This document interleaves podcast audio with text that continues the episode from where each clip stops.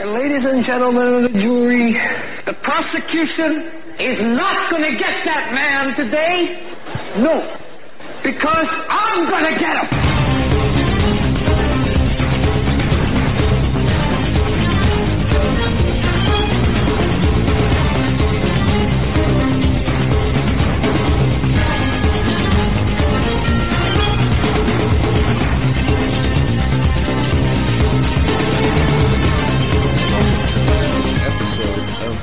Hagmann and Hagmann Report. We're coming to you live from Northwest Pennsylvania here in our radio and television studios. We broadcast each and every weekday, Monday through Friday, 7 to 10 p.m. Eastern, heard live on Global Star Radio Network, our main station.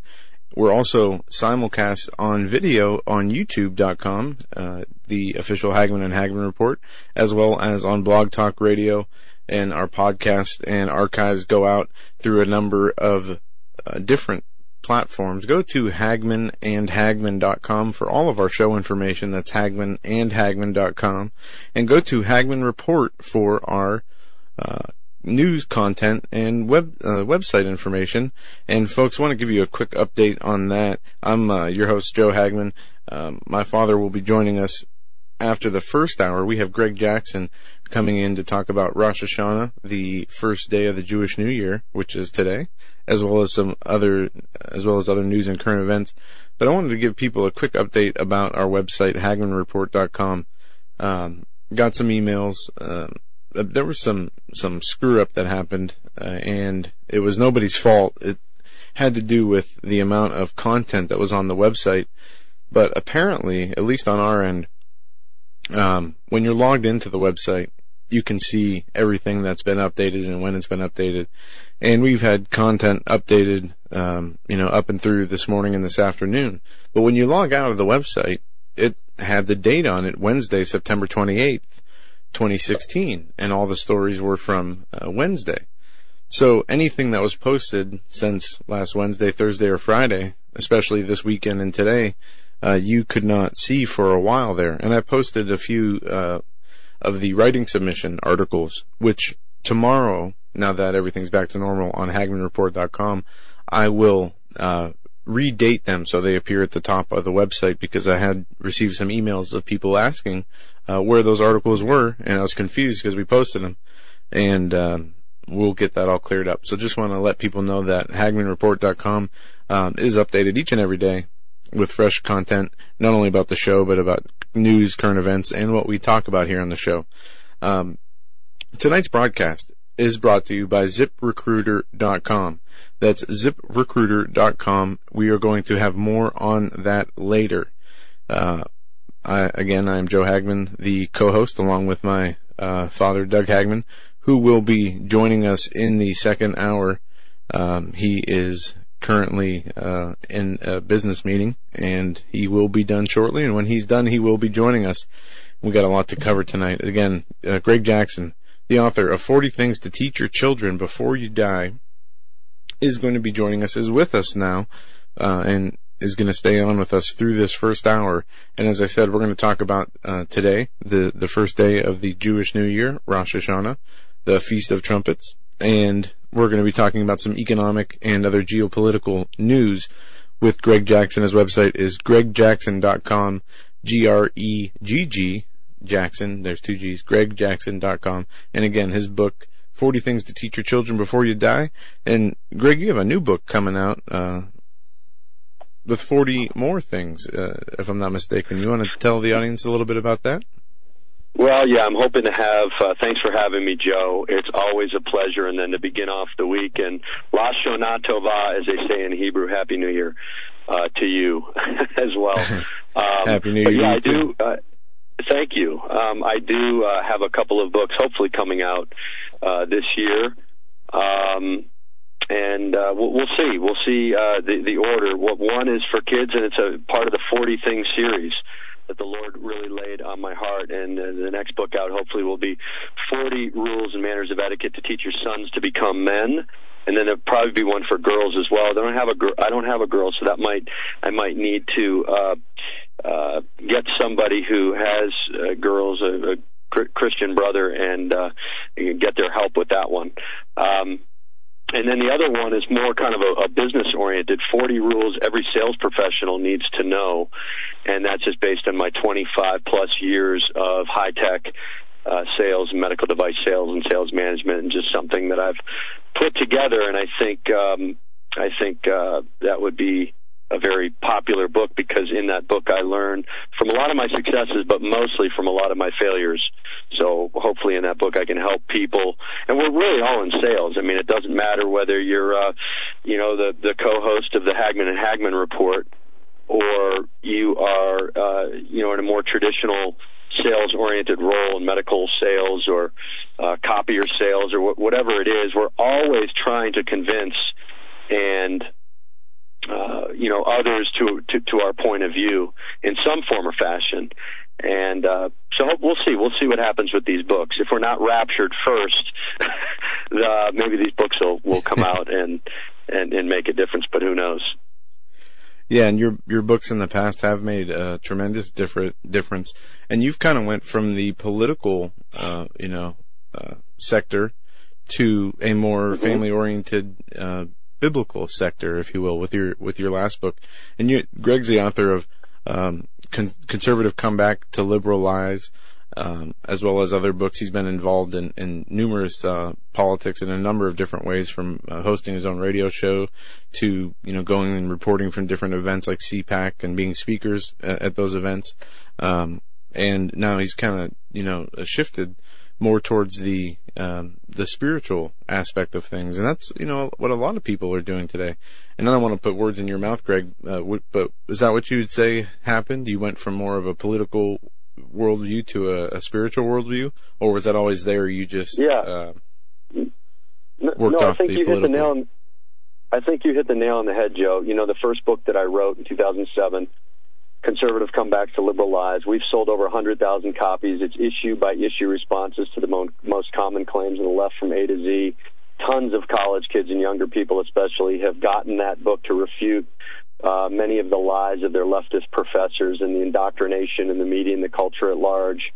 Um, and you know, I went from from writing that book, which kind of launched me in terms of, of radio on WRKO in Boston and uh, being a regular radio guest and speaking on college campuses, and like you said, introducing the presidential candidates at CPAC in 2007 and 2008. That's a conservative political action conference. So, you know, I saw, you know, I was on the Fox News and doing interviews across uh, various uh, media, you know, quote unquote conservative media platform and traditional terrestrial radio.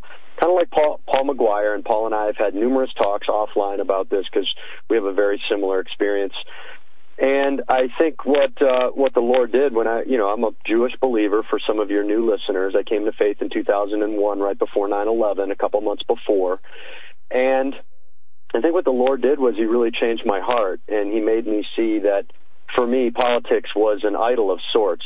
Again, not to say that Christians shouldn't be involved in politics. God invented civil government, as your guest Wednesday night, Brannon Howse, will explain to your audience. By the way, your audience is in for a huge treat this week with uh, tomorrow night with Pastor. Um, uh, with with Pastor Mike Spaulding, I believe he's on tomorrow night, and then Brannon Howse on Wednesday night. Um, I've been talking to you about Brannon yeah. for an, a, a long time, and I'm glad it's worked out. So, folks, Hagmann and Hagmann family, make sure that you are t- tuned in closely. I've gotten to know Pastor Mike Spaulding uh, over the past couple of months, and he is a phenomenal guy and definitely part of the uh, the radical righteous remnant that uh, so frequently uh, you know joins you guys on the air. So I'm excited for the audience. But long story short is that I recognize Joe uh, that you know, for me, I was good at refuting the lies of the left, and I was good at going on the radio for three hours in Boston and filleting the, the, the liberals and feeling pretty good about myself, like I was so much smarter than they were. But then it was brought to my attention one day during the Bush administration from a conservative caller uh, that, Gregg, you know, you should really check out George Bush's real record. a lot of the things that you accuse liberals of, he's actually doing. And that really opened my eyes, Joe, and it forced me to really kind of take an honest assessment and inventory of where I was at and recognize that essentially the Republican and Democrat Party are two two wings of the same bird with very few exceptions, both flying in the same globalist new world order direction. And so from that point onward, the Lord really kind of changed my heart and he changed my he reordered my steps and I, as you duly noted, I went from more of a, you know, cons- the, conservative guy who's going on campus and going up against all the leftists to writing the book, uh, or co-writing the book, We Won't Get Fooled Again, where the Christian right went wrong and how to make America right again. And by the way, that's when I first met you and your dad. Uh, that was the first interview. They publicists called me up and said, "Yeah, it's a blog talk radio show." I said, "Well, I'm not so sure I want to do it." And they, she told me uh, they're pretty big. You might want to do it. And I'll never forget. I was in Nebraska on business at the time, and you, me, and your dad talked for three straight hours, and it was phenomenal. It was. Uh, it was a great time, and we really got in depth into the book in a way that you can't in a 10 or 15 minute interview or a half hour interview on terrestrial radio. And that book really documents and goes into is uh, how I recognize with my co-author that really the main reasons why the right, the religious right, the the moral right, the conservative right has lost virtually every battle that has been engaged in, why the left has made so much headway in virtually every area of society, the media, the culture, and education. And we really broke it down. It wasn't, you know, very uh, well respected, or, or, I should say, accepted uh, by many in the establishment conservative movement and many in the religious right because we did expose many of them. Um, not because we had a personal vendetta against any of them, but we thought many of the pro family and pro life organizations needed to be exposed. And Actually, we've talked about this on air numerous times. I've probably been on your show at least a hundred times over the years, and I know that we've covered this in depth. And then finally, my last book that I wrote, uh, 40 Things to Teach Your Children Before You Die, is the one I'm most proud of, Joe.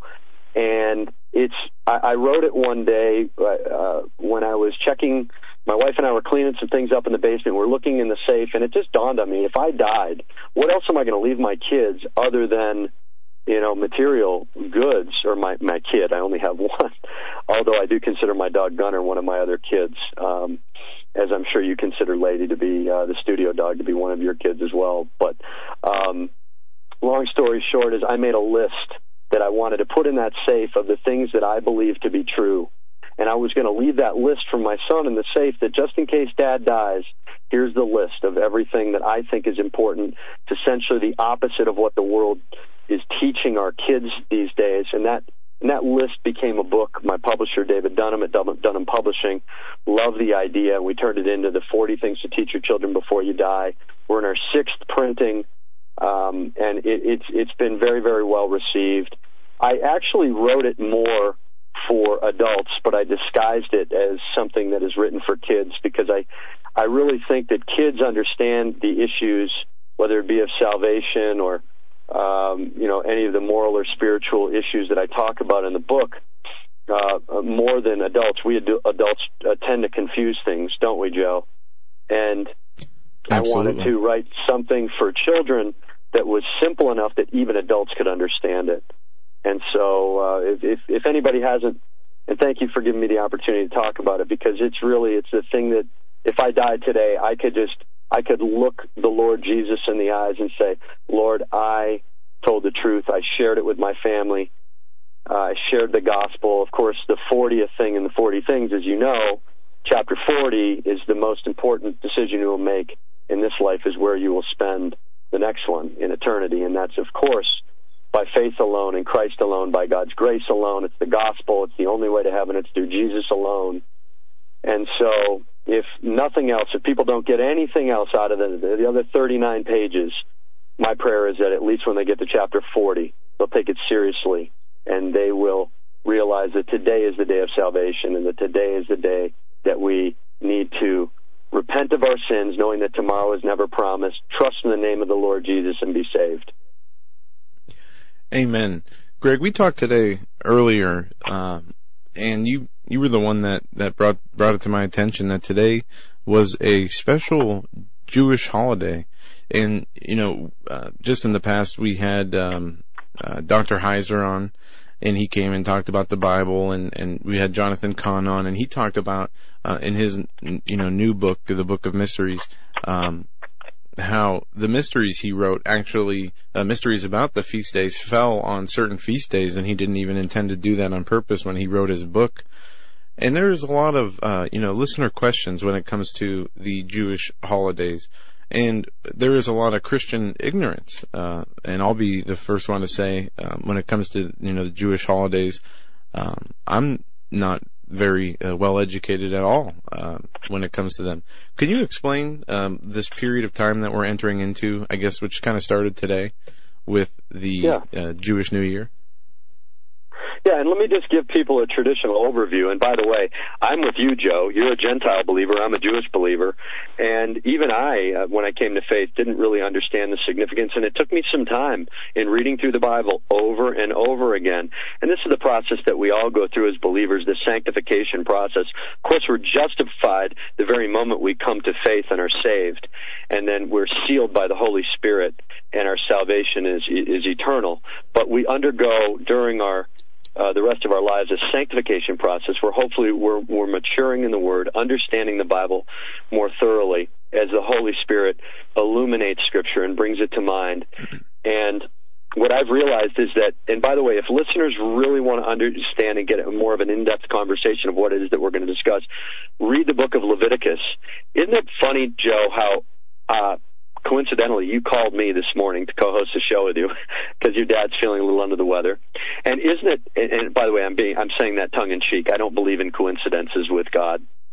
Uh, but also, I, I, find it to be a little bit more than coincidental that uh, during my daily devotionals, I have been going through the book of Leviticus this month. It's just amazing how God works. And I believe that it was for potentially even for this show and and others where we can talk about the significance of the fall feast because even I didn't recognize how awesome it is when you look at the fall feast and their significance. And so in general, Joe, there are seven feasts that uh, God command, Yahweh commands to be celebrated each year. Now, uh, let me just preface this by saying I know that we as believers are not under the law. We're not under the Levitical priesthood law and I'm not saying uh, I'm not alleging or claiming that we are in any way. I'm not saying that it's God's commandment that we all have to celebrate all of the seven feasts. What I am saying is that I believe that God wants us to recognize their significance, celebrate them if we wish, but especially to know their significance. Remember, He gave us the sun and the moon and the stars so that uh, the the times could be clearly demarcated. He's given us these feasts to to to have a better idea, I believe, of the death, burial, and resurrection of our Lord, and then the second coming of our Lord. Remember how I said there were seven fall feasts? Well, the first one was is the Passover feast. That's in March, uh, in April, and that celebrates redemption and the sacrifice of the Messiah. Of course, we know that Jesus, our Messiah, Yeshua HaMashiach, died on Passover. And he was buried uh, during the Feast of Unleavened Bread, which is right after Passover. And that celebrates the, or what I guess commemorated the burial of the Messiah. And of course, unleavened, meaning without sin, without leaven. Of course, we know that Jesus was the only one to walk this earth who was totally sinless. And he was entombed during Feast of the Unleavened Bread. And then the third feast in March and, and April, which follows Feast of the Unleavened Bread, we know as Easter, but it's called First Fruits, the grain or the, the grain harvest, and it represents the Savior, uh, Jesus, uh, being the first fruits of the harvest. And of course, the New Testament, Paul and and some of the other writers refer to him as our first fruits, and indeed, Jesus is our first fruits. So, if Jesus died and was buried and then resurrected, coinciding with the fir- first uh, three fall feasts, and then of course the fourth was the Feast of Weeks, or uh, known in Hebrew as Shavuot, which is 50 days after Easter. We know it as Pentecost, Penta meaning 50, and that occurs in the May-June time frame, and that is of course in the book of Acts when the Holy Spirit was given to the church. And so we know that Jesus fulfilling all of the first four uh, feasts we know that if he fulfilled the first four feasts, we can pretty much rest assured, Joe, that he will fulfill the last three. And the last three feasts yet to be fulfilled, the first of which occurred or is occurring today, and that is Yom Teruah, or the Feast of Trumpets, or what is also known as Rosh Hashanah. And that uh, is what we are celebrating as we speak tonight. And it is the believer's new year and it is the what many believe the meaning is that the, when messiah returns to rapture the church. Now i know that this isn't a discussion of when the uh, catching up into the air with messiah in first thessalonians 4 takes place or in first corinthians 15 takes place. This isn't a discussion to, to debate whether that rapture of the church takes place before uh, during or, or after the tribulation time. At least that's not what it's intended to be. But today commemorates the Feast of Trumpets, the Jewish New Year, the first of the three false feet, fall feasts. And then 10 days later from now, Joe, will be the Day of Atonement, or Yom Kippur, on October 12th, which is actually my mother's birthday. And that is the Day of Atonement uh, when and the meaning really is when the Messiah saves Israel, what many biblical scholars believe when when Jesus will will save all of Israel, and we know that and, indeed and that Gregg, day you said will that's come. ten days. Go ahead. Ten. That's Mhm. ten days from 10 today. days. Now in the Today, Bible, yeah, so doesn't Mhm. it say in, Re- in Revelation? Isn't there a uh, uh, a passage that talks about you know hide yourself, um, you know, for a period of ten days till the indignation passes over? I could be con- conflating two different verses, but um, isn't there a, a point in the in the book of Revelation where it talks about ten days um, coming? Uh, there, there's tribulation for ten days, and uh, to hold Mm. steady during that time. I'm going to have to uh, look in the Book of Revelation to confirm that. I do Here, I can do Uh, that myself too. vaguely, yeah, I- do vaguely uh, um, uh, under, understand what it is that you're talking about. That uh, reference in, in the Book of Revelation, but I do know that it's a time, at least, has always been a time that is commemorated in between Feast of Trumpets, celebrating the Jewish New Year, uh, with the Day of Atonement, Yom Kippur, uh, which is celebrated ten days later. Um, you know, represents the need for sacrifice or a sin offering that must be made for the sins of the nation. Now, what happened uh, after, um, or what happens on the Day of Atonement for many non-believing Jews is that after they have taken 10 days and asked God to forgive their sins and brought all of their sins to mind, on the Day of Atonement, that is when the sin offering was made for the sins of the nation. Now, we don't sacrifice animals anymore, but traditionally, non believing Jews who uh, practice Judaism, uh, you know, go to the temple. And unfortunately for them, they don't realize, their eyes haven't been opened like this Jew's eyes were open in 2001, that Jesus was that Passover lamb. He was that perfect atoning sacri- sacrifice by whose wounds we have been healed, we who receive him as our Lord and Savior. And so on Yom Kippur, the Day of Atonement, which is 10 days from now, Joe, that will be a time when many people believe that the, the Messiah saves all of Israel. And we're told in the book of Romans that all Israel will be saved.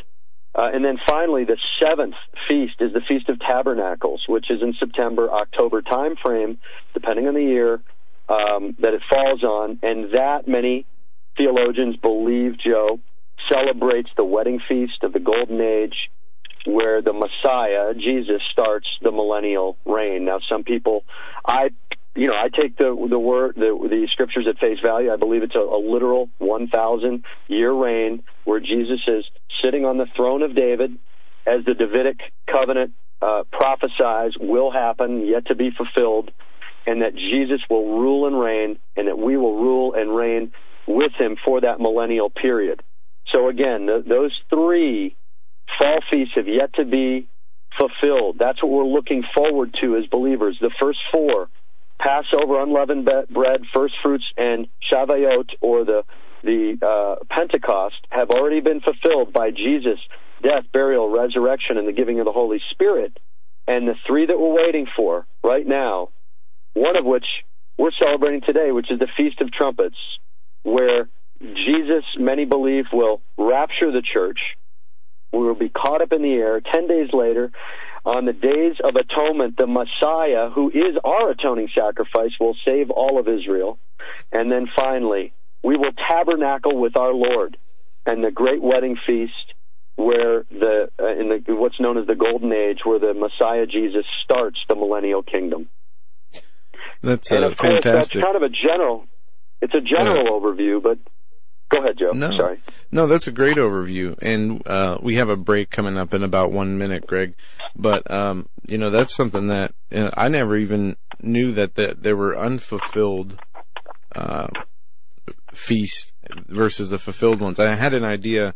I guess I never understood the the complete picture. And the verse that I was referring to about, uh, I guess Yom Kippur, the Day of Atonement, if it had any relevance, was Revelation chapter 2 verse 10, where it says, Fear none of these things which shall, which thou shalt suffer. Behold, the devil shall cast some of you into prison, that ye may be tried, and after ye have tribulation ten days, be thou faithful unto death, and I will give you, I will give thee a crown of life. Mm, And, um, Joe, you just sure- opened my eyes there. You just opened my eyes there, and I'm sure a lot of listeners' eyes. That I had never seen that in the scriptures, and of course, I'm looking at my Bible right now, and it's underlined, but it didn't hit me like it hit you. So yeah, that Yeah. ten days could be the ten days between Rosh Hashanah or the trumpet blowing, and then of course the Day of Atonement, where, according to Revelation, it says, "Do not fear." Behold, the devil is about to cast some of you into prison so that you will be tested and you will have tribulation for 10 days. Be faithful unto death, and I will give you the crown of life, which is, of course, what we are promised when we repent. Hold that thought, sins. Gregg. We're right up against the break. We'll be right back.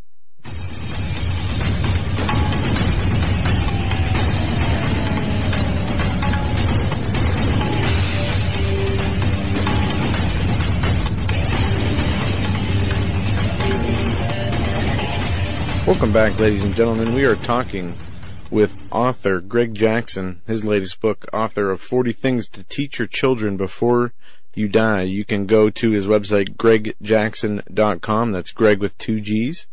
And, uh, you can go to Amazon and find his book, 40 Things to Teach Your Children Before You Die. It's a fantastic read and a must have for every bookshelf, uh, in a Christian household. And we are talking about the Jewish feast days, the first four feasts which have been fulfilled and the final three feasts, one of which is today, the Feast of Trumpets or Rosh Hashanah, the Jewish New Year. We're going to spend some more time talking about uh, the feast days. Then, in the rest of the segment, we're going to get into some uh, economic and geopolitical news as time allows. Uh, welcome back, Gregg Jackson.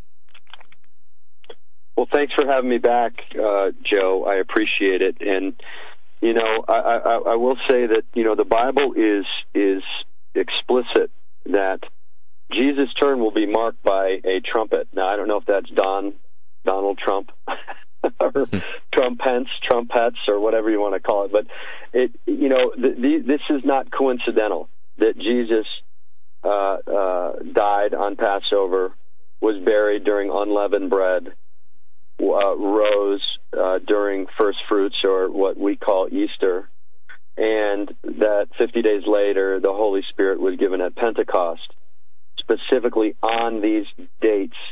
The point is this: I'm not uh, in any way, uh, you know, saying that or advocating religiosity in that you know we, we need to follow these holidays to the T or we're going to lose our salvation or that these are commandments that are commanded upon every believer to keep all of these fall feasts.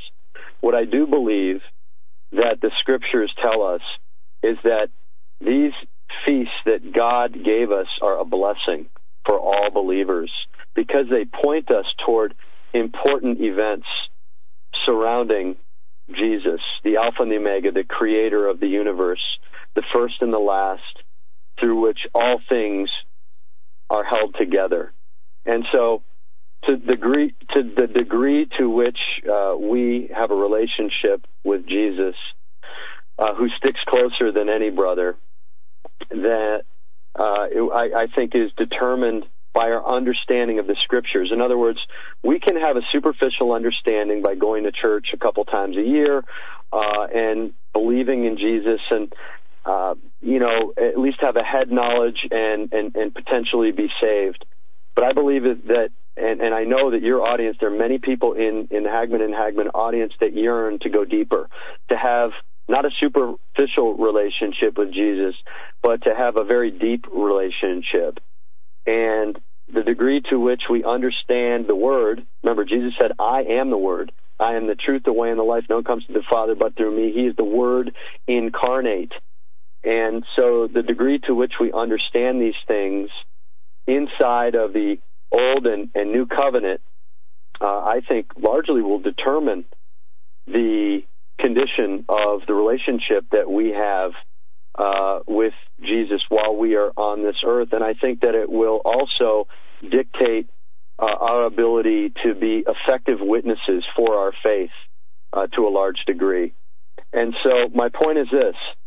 Uh, my prayer is that people recognize the significance of the feasts as timelines, as demarcations of time, where we are in world history.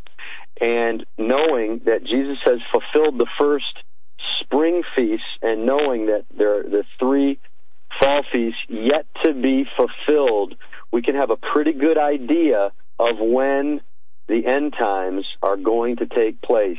We we can have a pretty good uh, uh, I think, understanding, Joe, that Jesus will, that trumpet blast will occur on Feast of Trumpets or Rosh Hashanah, what we're celebrating today. And that on the 10 days later, the Day of Atonement, on Yom Kippur, that that will mark the time in history when Jesus, on the Day of Atonement, will save those unbelieving Jews in Israel, as the Bible says, and all of Israel will be saved. And then finally, the Feast of Tabernacles, uh, which takes place in the September October time frame, we can look forward to that as the beginning of the millennial kingdom.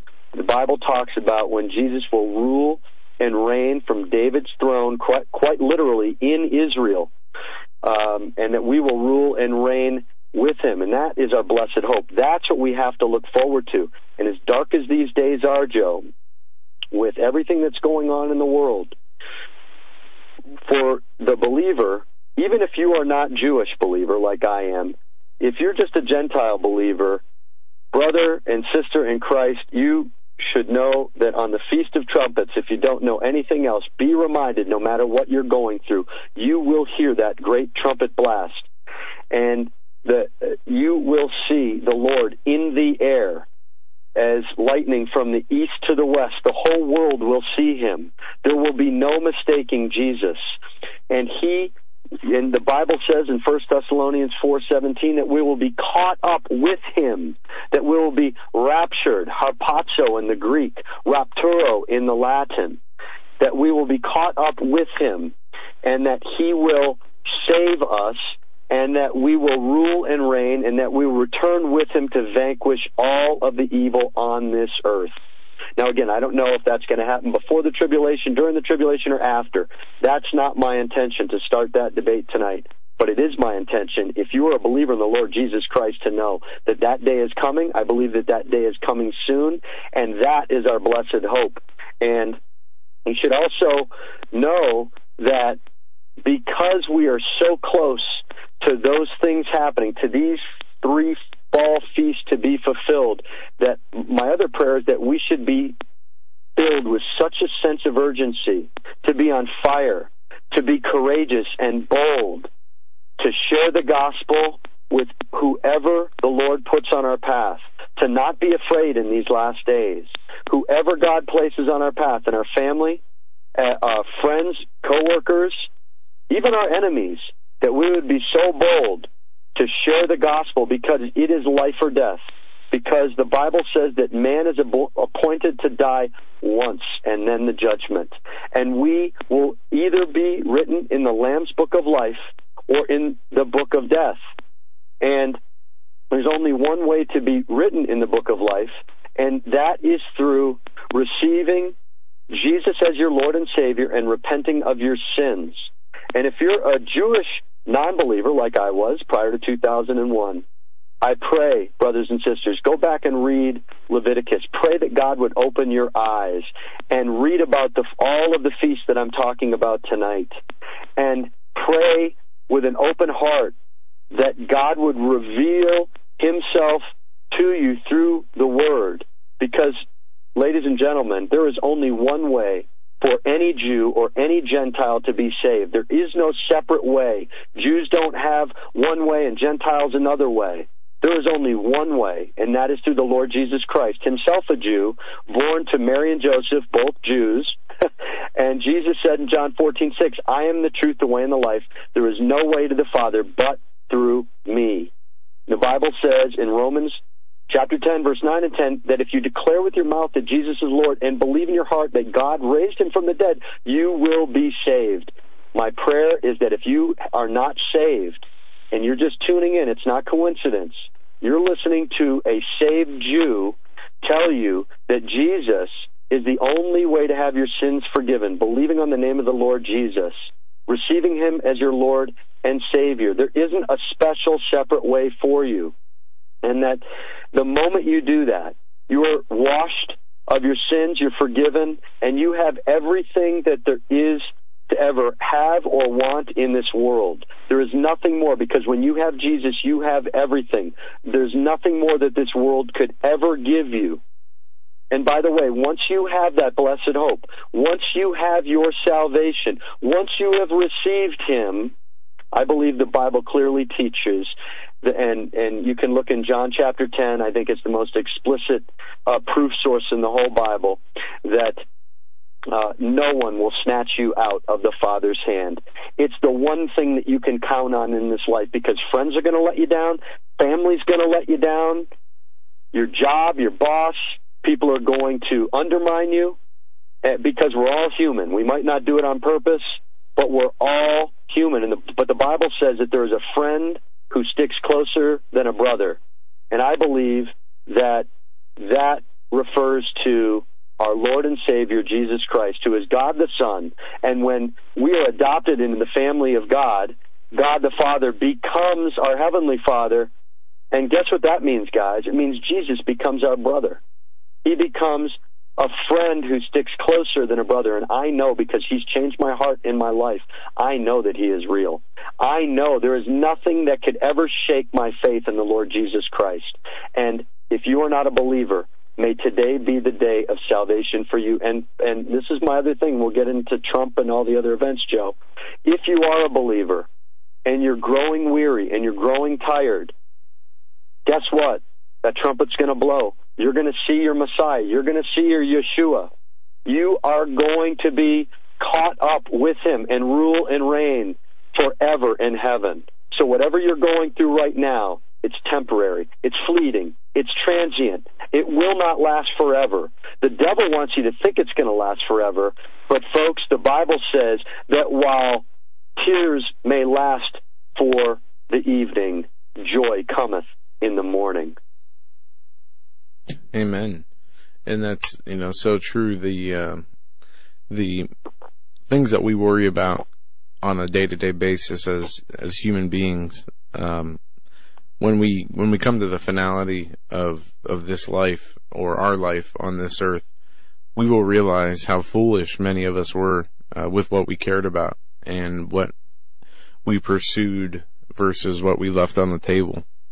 And as you said, you know, about chapter 40 in your book being the most important chapter, we tend to, uh, as, as human beings, um, especially those who are, aren't saved or, or, um, aren't active in their faith, uh, we too often focus on, on the the short inconveniences and other uh, you know uncomfortable situations that we that we find ourselves in you know as being you know hopeless and and we let those uh, drag us to being you know full of uh, ungratefulness and complaining when in fact we should be uh, grateful and we should uh, have that attitude of gratitude always.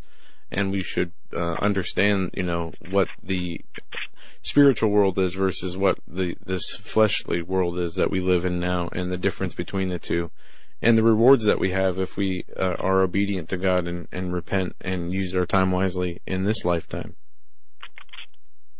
Amen. You know the Bible, Joe, says in Second Corinthians uh, chapter six, it says do not be bound together with unbelievers, for what partnership has righteousness with lawlessness, or what fellowship has light with darkness, or what har- harmony has Christ with Bel- Belial, or what has a believer in common with an unbeliever, or what agreement has the temple of God with idols?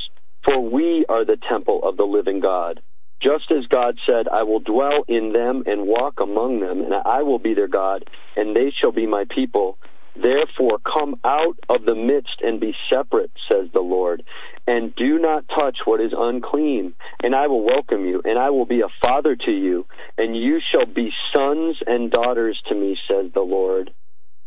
And mm-hmm. you know, in in Second Corinthians, he talks about how Paul talks about how you know he spent most of his time in prison, right, and and that we're uh, called to be ambassadors of of Christ, and that even though we're going to undergo persecution, uh, that that it's temporal, that it's that it's just it's just for a time, but that the important thing is to recognize that our the blessed hope is that we are sons and daughters of the living God. That nothing that that nothing can take that away from us. And that the best thing that we can do in this life is to recognize our identity in Christ and to be separate from the world.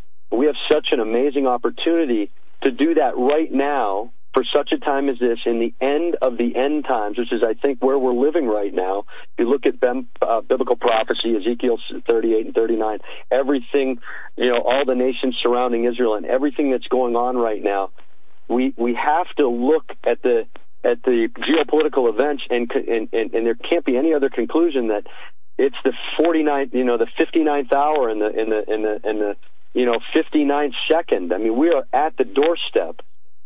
So, if if you are going through a time and a tribulation, and we all do, just recognize that it is fleeting. Because if you took a piece of paper, if you took a seven by ten piece of paper, uh, and and just put a dot on it, like a yellow legal pad, and just put the the smallest, most minute dot that somebody once did this to me and it, it made me understand it better. That represents our life here on earth during this short time that we're alive 70 80 years whatever it is in the grand scheme of things for eternity. Think about how how minute that is in reference to how long we are going to how long eternity is. And and and, and I think that once we understand and acknowledge it from that perspective hopefully it makes some of the temporal, you know, kind of trials and tribulations that we undergo daily, hopefully it'll enable us to, to deal with them better. What do you think? Absolutely. No, you're exactly right. In uh, Colossians chapter 3, uh, verses 1 and 2, it says, If ye then be risen with Christ, seek those things which are above, where Christ sitteth on the right hand of God. Set your affection on things above, not on things on the earth. Um, and that just, you know, goes to complement what, what you just laid out. We got about, um, what about, uh, nine minutes left before the, the top of the hour break, Gregg. Um, where do you want to go from here? Uh, we mentioned, uh, we could talk about, yeah. uh, Julian Assange and, and WikiLeaks and what they have planned. Uh, we can also get into the presidential election. We also have, um, domestic and international economic news. Let's try to hit, let's try to hit the, um, I know I'm a little late to the party on the, on the Trump thing uh, in his debate, but I, he does have a couple coming up. And I, I didn't hear Rick's interview. I don't know if you talked about it last week with any of your other guests, so I'm just going into this cold. But I just do want to make a couple comments about Donald Trump. Um, and that is this. And, you know, we've talked about Trump certainly in, in depth on many of your other shows. I do believe God is using him sovereignly to expose many facets of society, culture, the church, and uh, I believe in many regards he could be God's trump card uh, to to potentially give us more time to expose the evil deeds of, of darkness. I don't know. Um, I, I don't. Uh, I don't claim to have a crystal ball. I'm not Nostradamus, and uh, but I do know that God is sovereign. He's on the throne, and I do know that if the New World Order and both wings of the establishment, Republican and Democrat Party, hate Donald Trump, I tend to probably admire a lot about the guy. It's, but it's more what he represents, the movement that he represents that I admire. Certainly, there's a lot of areas that I would hope that he would be stronger on, but for me, it's night and day, Joe. I mean, when you take a look at Hillary Clinton and Donald Trump, it is absolutely night and day. And if you judge a man by his enemies, you have to conclude that probably judging by Trump's enemies and the amount of vitriol that uh, is is is you know everywhere in the establishment in every one of the alphabet soup soup channels and uh, you know every one of the the uh, leaders of, of both parties and uh, in the establishment, you have to conclude that he represents a definite threat to implementation of the New World Order. He's throwing a cog in the wheel, even if do, he's doing so unwittingly. So I would say, Joe, that number one, uh, the debates, after debates, you saw all of the polls and they all showed Trump leading significantly. And a lot of these online polls where millions of people's, people voted, except for the CNN poll, which was not an online poll, which was more of a controlled poll.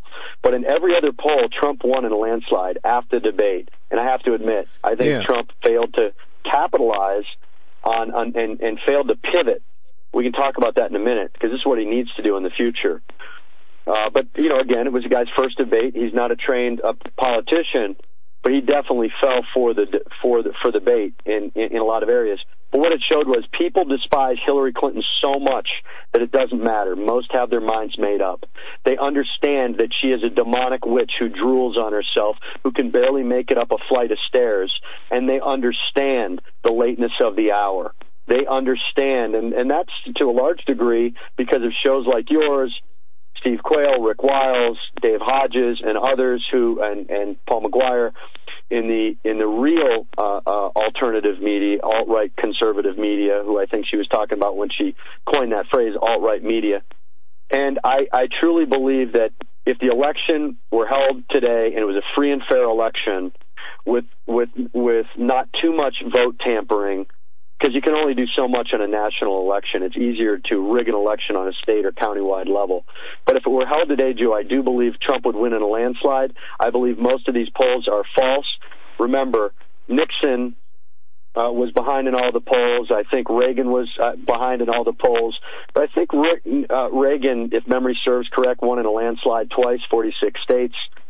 So I, I do believe that in a free and fair election, barring a false flag of, event or an October surprise, that Trump will be our next president. But again, will the civil unrest go away? No, I think it'll only be ramped up.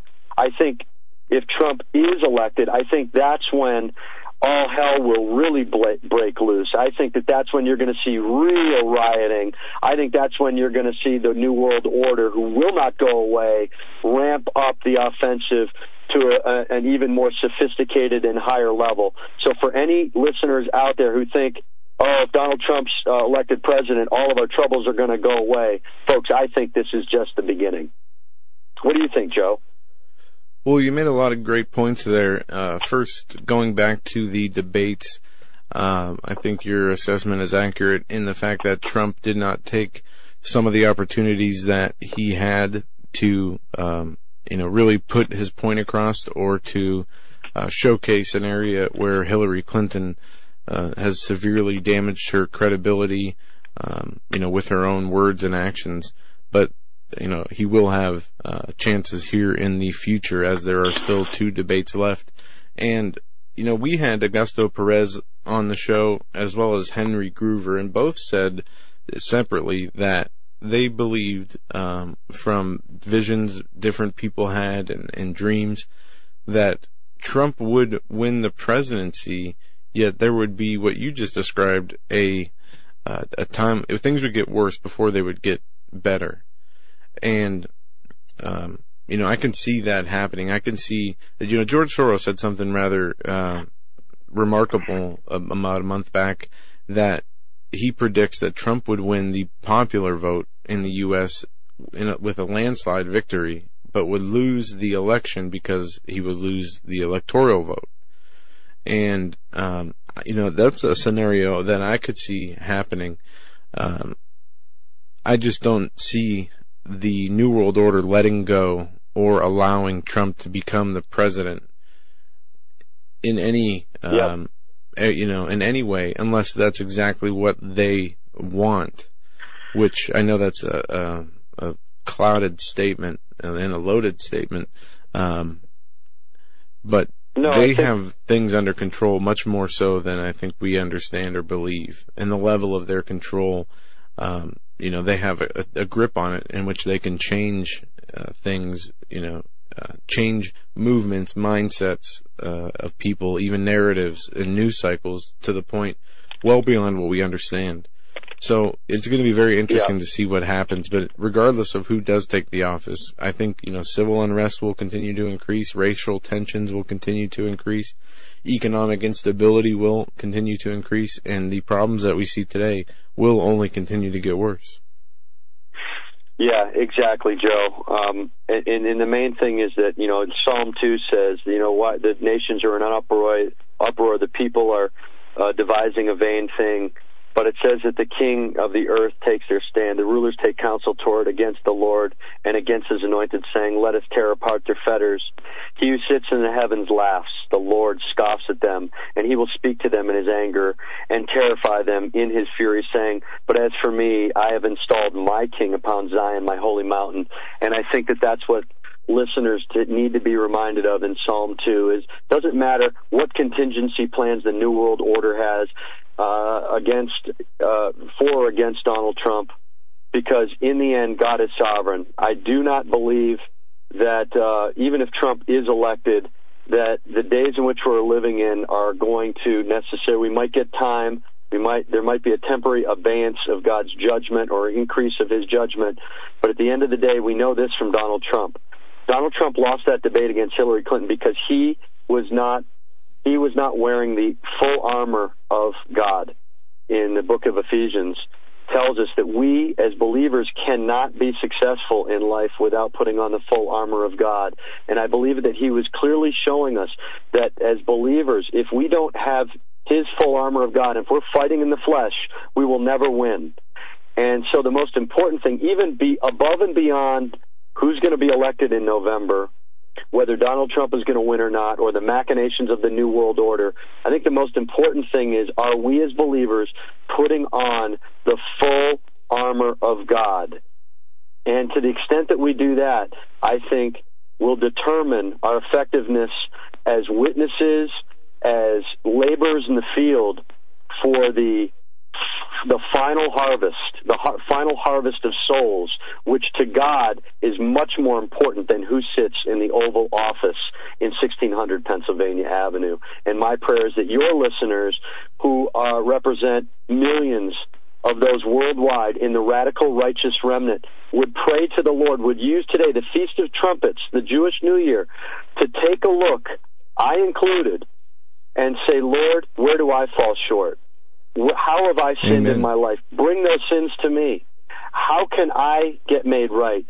Uh, what sins do I need to repent of? How can I be how can I look more like your son Jesus? How can I be more of an effective witness? How can I be a more effective soul winner in these last days? Amen, Gregg. You've taken us to the end of the segment. I want to thank you so much for your time and for coming on tonight.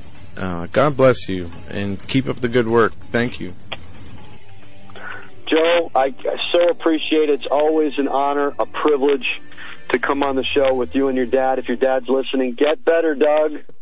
And uh, love you guys, and we'll be praying for you and look forward to breaking bread together again soon. God bless you, Gregg. Have a great night.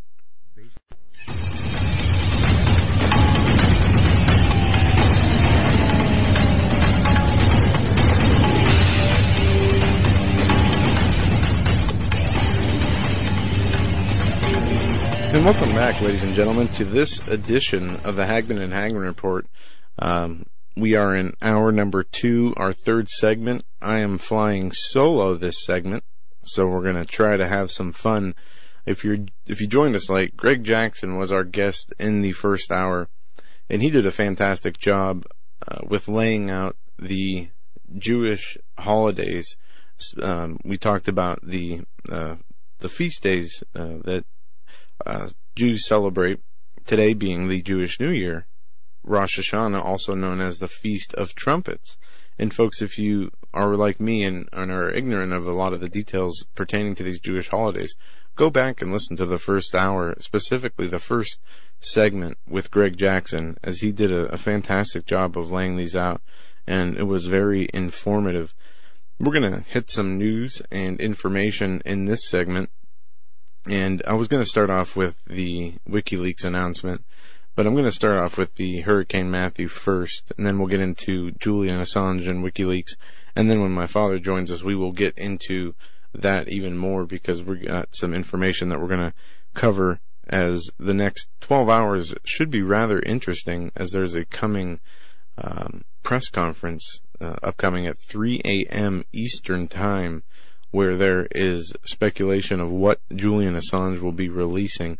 But let's talk about Hurricane Matthew first, because I want to talk about this. I don't want to miss this, and I do kind of want to get it out of the way. Um, hurricane Matthew is a now a Category Five hurricane that is south in the bah- in the Bahamas. It has already killed one fisherman in Haiti, according to some of the latest reports from the Weather Channel, and this um, is now being uh, there's a state of emergency that's been declared in Florida as well as in North Carolina uh, that are directly related to this hurricane, and the they're saying now that the storm has contributed to at least four deaths, two in Haiti, one in Colombia, and one in Saint Vincent, and at least um, Haiti, Jamaica, and Cuba need to brace for the hurricane's arrival. They say it is uh, it could impact Haiti in a very bad way, as well as the uh, the rest of the Caribbean. And you could see, you know, record-breaking storm surges. They say that this uh, is a massive storm already responsible for a few deaths in a week. The government of Haiti has banned boating in the coastlines of Haiti starting that started Saturday, and um, that's a there's a majority uh, fishing community there, you know, and that's what one of these deaths came from was a fisherman in Haiti killed, and they say he was just trying to feed his family. Um, but nonetheless, the whole East Coast, even though the lower United States, as I said, Florida and North Carolina have declared a state of emergency. Um, but we're going to see the this hurricane hit some of the uh, poorest regions in the Caribbean and Bahamas, and the death toll as well as the toll of uh, what property and resources there are uh, are in danger. So keep these people in your prayers. The people of Haiti, the people of Cuba, uh, and the Bahamas, the Caribbean, South Florida, and anybody in the path of this storm. As it looks as though uh, you know this could be one of those maximum damage type scenarios. And where will the hurricane go? From there, many people uh, there's models out from NOAA to uh, the National Weather Service, and there are um, a number of different uh, theories out there. Many think it'll go up the side of the East Coast and could continue its storm surge and uh, bringing tre- tremendous amounts of rain up and down the East Coast of the United States.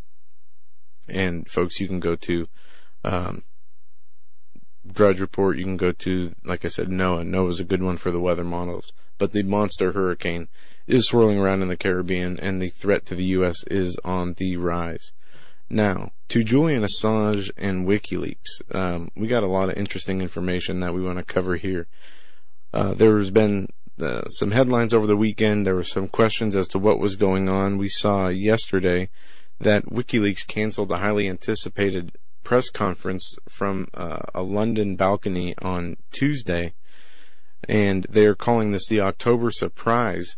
Now, Assange canceled the Tuesday appearance due to security concerns, leaving many people to wonder if he was blowing smoke about this October surprise or if he really had the goods on the Hillary uh, campaign. And uh, one of the things that uh, I've noticed that Assange has been set from the beginning is the information that he releases will be important, but what will be just as, if not more important, is the public reaction and media coverage of the information that's released. Is it going to be, you know, um, full uncensored access to the emails that were deleted by Hillary Clinton? Um, there is new information that came out today, and I think Zero Hedge was one of the first ones to cover this. But this was on a number of news sites, and just as important, and we need to make sure we hit on this. The FBI, the FBI allowed two of Hillary aides to destroy their laptops. Now, these two aides both had immunity, but the FBI allowed them to destroy their laptops in newly uh, exposed side agreements. And Zero Hedge asks, just when you think Hillary's email scandal could not get any more bizarre or corrupt, it does. According to a letter released from the Clinton, or the chairman of the House Judiciary Committee, Bob Goodlatte, a re- Republican from Virginia, to Attorney General Lynch, the FBI apparently struck side agreements with both Cheryl Mills and Heather Samuelson to destroy their laptops after conducting its search. Again, the FBI uh, agreeing, making side agreements with Cheryl Mills and Heather Samuelson allowed these two to destroy their laptops after conducting its uh, their searches through it, which raises many questions as to the FBI's investigation and the credibility of the FBI's investigation and investigative findings. I think there are, um, with the release of this information and what Wiki- WikiLeaks is going to release, the media, at least those of us in the media who have a soul left, who seek to find the truth of the matter, regardless of where it leads, have a responsibility to cover any relevant, uh, important insights that Julian Assange's information could bring. Now, if it means pouring through 33,000 emails and reading their contents to find where, uh, you know, the criminal elements lie, then that's what's going to need to, to happen. Will we see that from the mainstream media? No we won't see it in most of the alternative media, um, except you know to those who care about the future of this nation and uh, and to those who care about the truth. But yesterday we got the information that Assange was canceling his press conference about and you know that the information wasn't going to be released, but it was also said that this was due to a, cons- a security concern from the balcony of London's Ecuadorian embassy where Assange has sought sanctuary for years, this cancellation was first reported by NBC News. And according to NBC News' Jesse Rodriguez, the announcement was canceled due to security concerns. There had been widespread anticipating that Tuesday's announcement might have been Assange's long promised document dump on Hillary Clinton. Well, just hours after the announcement that Assange was going to cancel uh, this document dump, the uh, Assange camp uh, released the statement that they were going to have a press conference. And the press conference is going to be at 3 a.m. in the morning.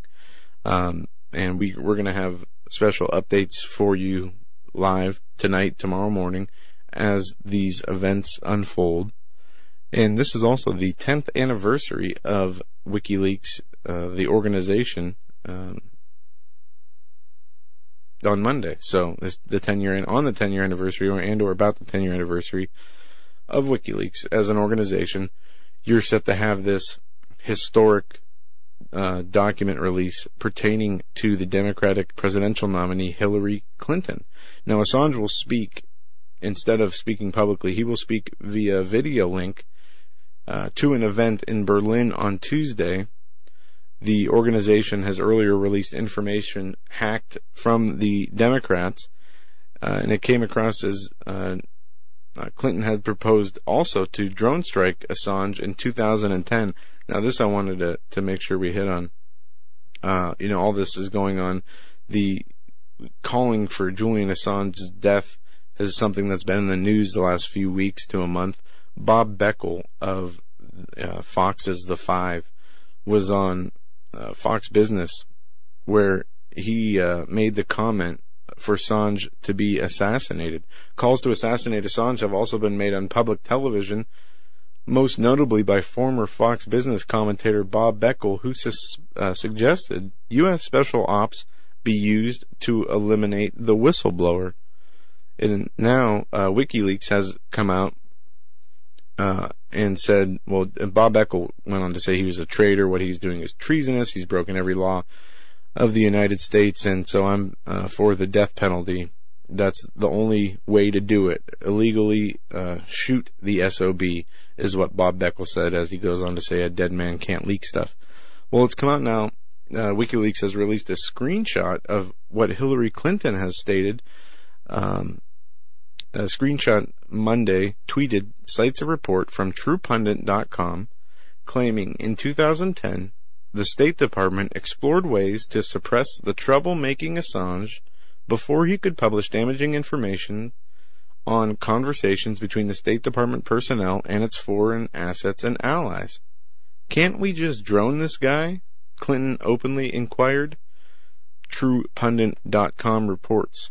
While WikiLeaks has not confirmed the veracity of the report, the Washington Examiner notes that during the same time, the State Department was involved in the discussion on what non-legal methods were available to subdue Assange.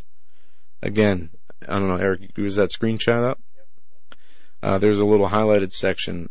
Uh, Clinton openly inquired, can't we just drone this guy? So you see where, um, she has wanted and what she has wanted to do with Julian Assange and as the head of WikiLeaks uh, since 2010 when she was in the State Department. Um, you know, not pulling any punches there.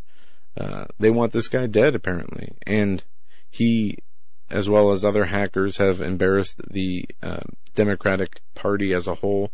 We saw Debbie Wasserman Schultz um, resign in shame the night before the Democratic National Convention due to the leaks.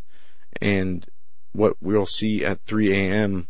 Uh, this morning with the Assange uh, press conference and subsequent document dump, I'm assuming, uh, should be very interesting. And I think that will give us information to cover for not only days but weeks.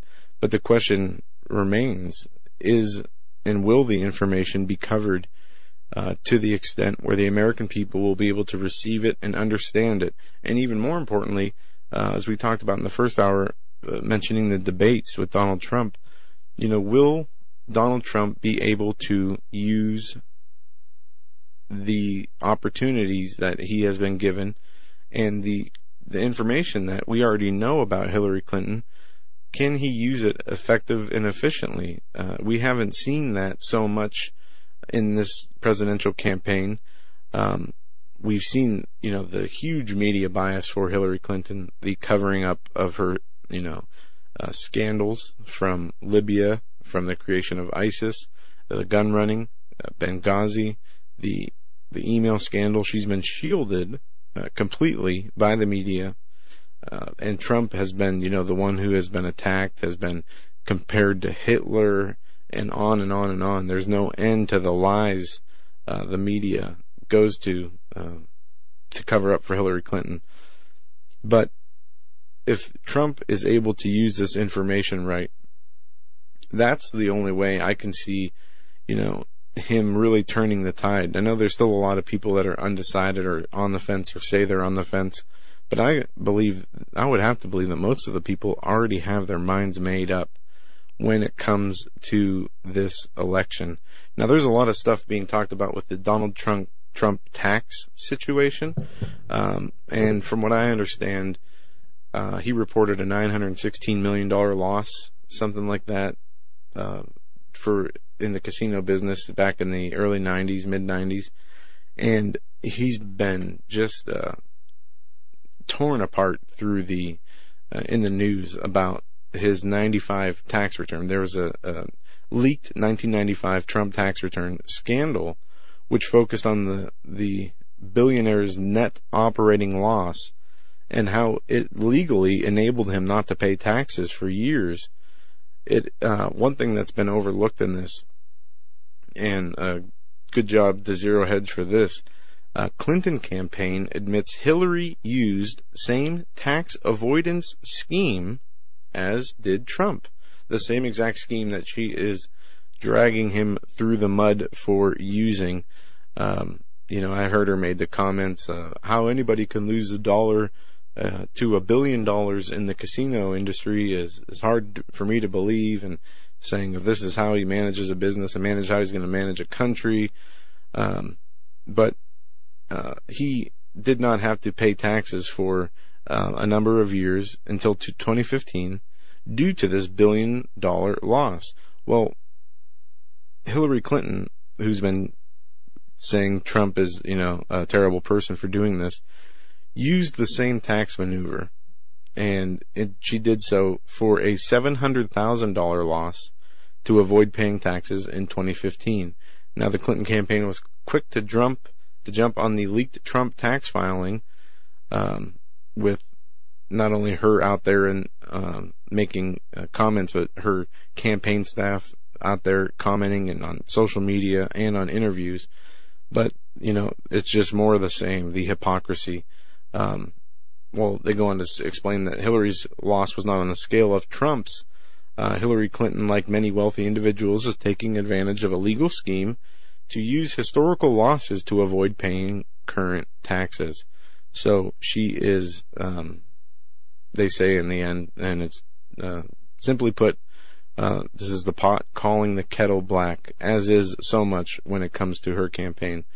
Um, but back to tr- the Trump campaign. While we're talking, oh, excuse me, while we're talking about the politics, um, Rick Wiles uh, last Thursday and Gregg both made a great point today. Uh, Gregg did about the Donald Trump being baited into talking and addressing certain issues during a debate, being taken off message. He was interrupted some 40 sometimes, according to Dave Hodges. As I was on Dave Hodges' show, the Common Sense Show last night in the third hour, and my father will be on next Sunday in the third hour with Dave. Um, you know, how is Trump coming across on uh, the debates to the American people?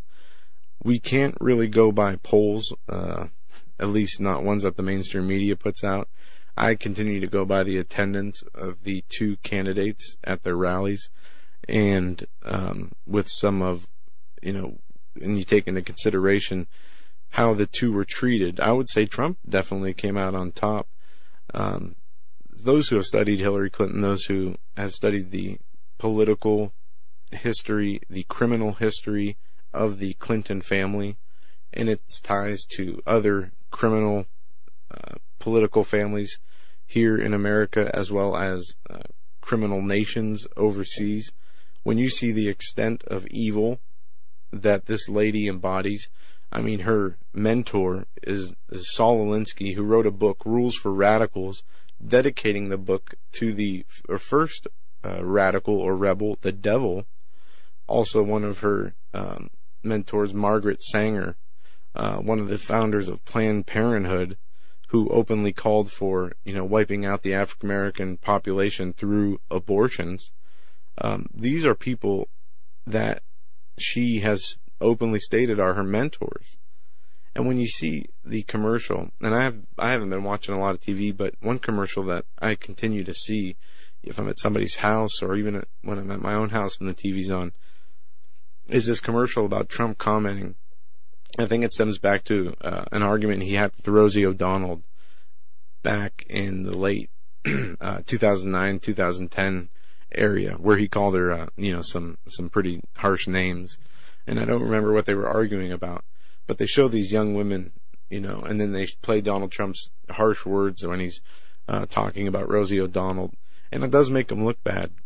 and that's one area that the Clinton campaign has uh, capitalized on, uh, whether it is um, in context or not.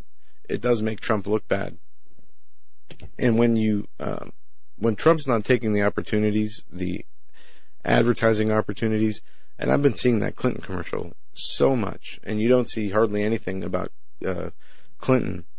There was one interesting move that, that Trump made, and that is the if uh, there's a there's a new website out there, and it is ClintonKaine.com.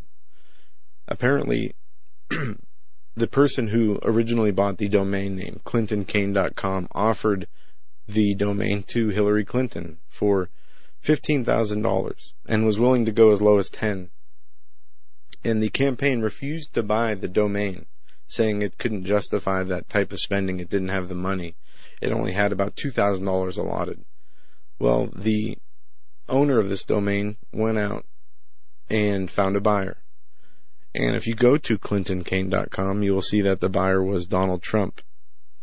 And he has on there, it's a drudge style website and you know the top headline: Clinton Sanders supporters live in parents' basement, and then they go down a list of all headlines that are true that show you know the true colors of the two Democratic presidential and vice presidential nominees' character and previous politics from Hillary Clinton, you know, supporting abortion to Tim Kaine wanting to take away your Second Amendment rights.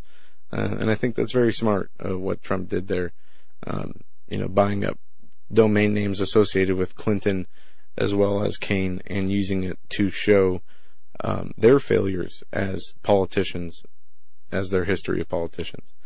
Um, while we're still on Clinton, I know many of you have a question about this as I do. Does Bill Clinton have a love child?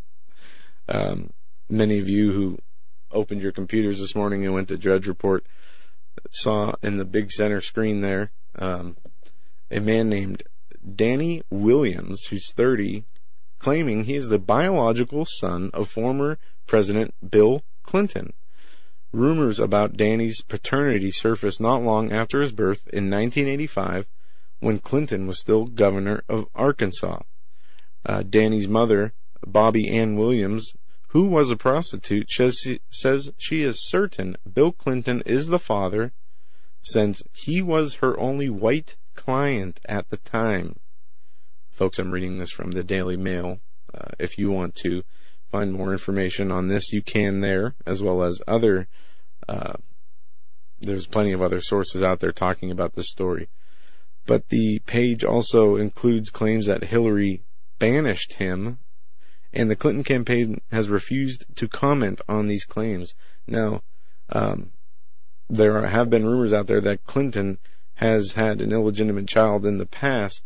Uh, it is now being put out there that this they have found the child, and it is none other, none other than this man, Danny Williams. I'm sure we will see more of this uh, story to come in the uh, future, in the near future.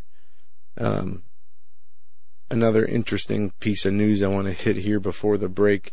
This from the Wall Street Journal, and this has been making its rounds not only uh, today but yesterday. Gun show customers' license plates come under scrutiny. Federal agents enlisted local police to scan cars' plates at gun shows in the parking lots.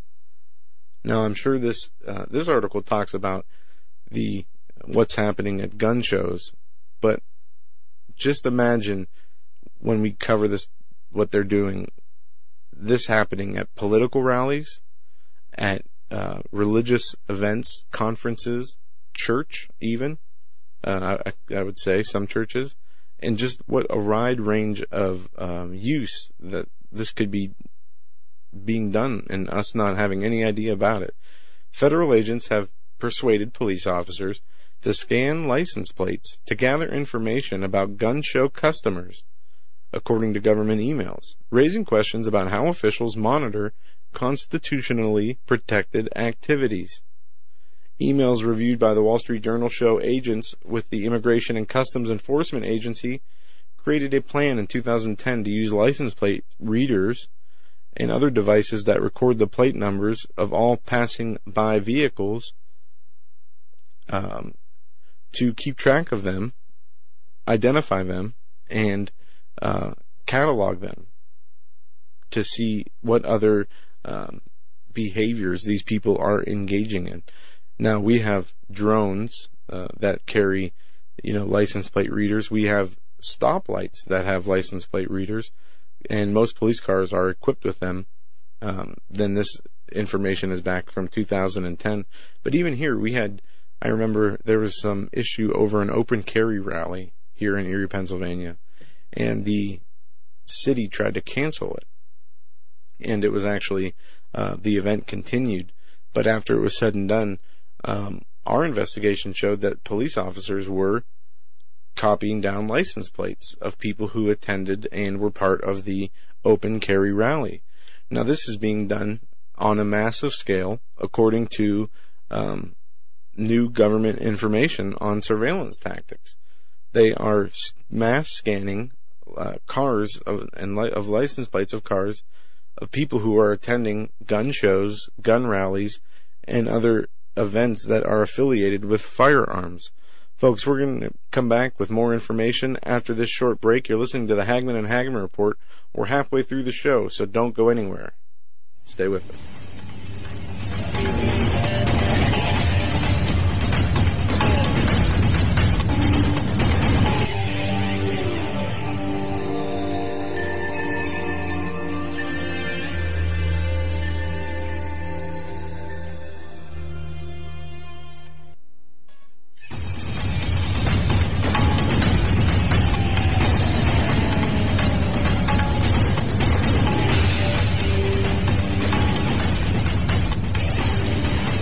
Back, ladies and gentlemen, to this segment of the Hagmann and Hagmann Report. We got a lot more to get into today. We have information of a 40 million man Russian military drill. Another story I want to get into is globalism demonic? Many theologians say yes. And starting today, the military begins paying for gender reassignment surgery for soldiers. Go figure. Very right? interesting times. Oh, look who it is. Yeah. Hey, I'm back. Uh, now it's a party, right? and uh, thanks for joining us, ladies and gentlemen, to the Hagmann and Hagmann Report. I really want to thank every, each and every one of you for uh, your belief and your trust in us. We really, uh, I'll tell you what, things are really moving along. I was, I was talking to, uh, I had some communication with Steve Quayle this morning, and we were talking about the, uh, j- just about how dire things are with respect to Russia, Syria, things taking place in Syria, of course, and uh, you know it's uh, we're closer to war with Russia than ever before in recent history. People are, are not seeing this, and it's uh, it's very disconcerting. And of course, that speaks to your evacuation drill or your um, uh, civil defense, or what, what's tantamount to civil defense drills back in, in Russia, uh, folks. Uh, let me ask you a question to, to the business owners out there: Are you hiring? Hey, are you hiring? Boy, that's a good thing if you are. Uh, do do you know where to post your job to find the best candidates? That's the question. You know, posting your job in one place isn't enough to find quality candidates. If you want to, if you want to find the perfect person for that job, if you want to find the perfect hire, you need to post your job on all the top job sites. Folks, now you can. It, with ziprecruiter.com, you can post your job to 100 plus job sites, including social media networks like Facebook and Twitter, all with a single, single click. You can find candidates in any city, industry, nationwide. Just post once and watch your qualified candidates roll into ZipRecruiter's easy to use interface. That's the really great thing about it. The dashboard, the interface, uh, ZipRecruiter, it makes things so easy. You don't have to juggle emails. You don't have to juggle calls to your office. You can quickly screen candidates, rate them, hire the right person really fast. Find out today why ZipRecruiter has been used by over 1 million businesses. And right now, listeners to the Hagmann and Hagmann Report can post jobs on ZipRecruiter for free. That's right, free. Go to ziprecruiter.com slash free trial. That's ziprecruiter.com slash free trial. That's one more time, ziprecruiter.com slash, slash free trial or flash. Yeah. Uh, I, I better say that again just so people don't take that the wrong way. ziprecruiter.com slash free trial. Try it for free, folks. Listeners to this uh, broadcast can try that for free. You got to go to the website for full details, but uh, listeners of this broadcast have, have a great offer, or being offered a great uh, uh, a great deal by that. And that's ziprecruiter.com slash free trial. I've taken it for a ride and uh, used it, and it's really a great service. It really it makes hiring easy, simple oh my goodness, it's really a great uh, a, a, a, great service. If again, if you own a small, medium, large business, if you are the head of the personnel department, try it out. ZipRecruiter.com slash free trial. Yeah, I caught some of your, I caught some of the program, Joe. Um, I'm, yeah, one, I'm away here, so a few things that we didn't hit on. Um, some of the stuff on the website, HagmannReport.com. Yeah. And folks, if, if you joined us late at the beginning of the show, I, I mentioned at Hagmann Report um, we have been continuing to populate uh, that website, our website, with all kinds of content from content related to shows to content we talk about during the shows. And we've been doing so on a daily basis, even putting some listener submissions up. And today we noticed if we logged ourselves out of the website, that it only um, was updated up to September 28th, Wednesday, which that being the case, about a week's worth of content was not seen by, by many people out there. So uh, JD got on the problem real quick, fixed it, figured out what it was, fixed it, and it's back up and running fine. Um, but some of the listener submissions uh, that I posted, I'm going to redate them. They're going to show up again tomorrow on the on the front uh, front end um, because they're really good, uh, yeah. as well as some of the other important content that um, that might have been missed you know, since the uh, 28th of September. Um, and we just we hope that was contained to a minimum that people were able to get the content. Uh, I, I think so. I think it's it's uh, fixed. But yeah, it is fixed now. So keep and your eyes on Hagmann uh, Report uh, here and into the near future, as it is updated daily, uh, multiple times a day, with a number of important stories. And one of those important stories, and you mentioned this here at the, the very beginning when you came on, the increasing tensions between the USA and Russia, oh, and what man. Russia has warned dire consequences for the USA for attacking Syrian government forces. Russia said it would have terrible consequences. Um, this is news at antiwar.com, and they say just in case everybody was sleeping, the USA has already attacked the Syrian government, and it's already happened. And Russia didn't make an if statement about future attacks it said what would happen if this happened. Uh, see, Obama, Obama and the look, the, the the Obama regime, along with the Clinton and Kerry now Kerry State Department, you got you got to know that um, they are helping ISIS. They're they're funding ISIS. They're supplying ISIS. They're training ISIS. And you have to ask yourself why? Why? Well, uh, Obama is perfect for the job. Huma Abedin, State Department. Uh, uh, second in command, uh, shall we say, for uh, Hillary Clinton before her uh, uh, tenure was up or she resigned. Muslim Brotherhood. I mean, th- th- this is ridiculous, Joe. I didn't mean that. No, it, I mean, but when you see what this uh, escalation, there was a ceasefire in Syria that's been basically uh, that, that has been done away with, and you see that the U.S. is not uh, the U.S. and Russia were supposed to align to to fight ISIS together. As we saw, Russia was becoming much more effective against ISIS fighters, um, be, and they were so starting to whip up and clean up parts of Iraq and Syria, mainly because they have a clear distinction of who is an enemy and who is a friend. A friend of Russia being the Syrian government, the enemy of uh, Russia being you know, ISIS fighters and those fighting the Syrian government, whereas the U.S. Um, labels ISIS, I guess, as the enemy, but um, pays Syrian moderate rebel forces right. who are anti-government uh, as some of their backers. Now, Russia has attacked those U.S. backers, and it's not really as convoluted as it sounds. The U.S. is supporting terrorism in other countries, and one of the country's allies, Russia, is saying, you know, we've had enough of this um, we're not going to allow this anymore to the point where they said we're going to shoot down any aircraft that interferes in Syrian airspace uh, or that comes after the Syrian government. Now, the uh, what's interesting about this is now I don't know how long this has been planned, but Russia has announced that more than 40 million people are going to participate in a drill that deals with nuclear shelters and um, Duck and cover, duck and cover, duck and cover. yeah, an unplanned exercise to be held in Russia. More than 40 million people to participate, and 5,000 nuclear shelters to be used in Moscow and that area.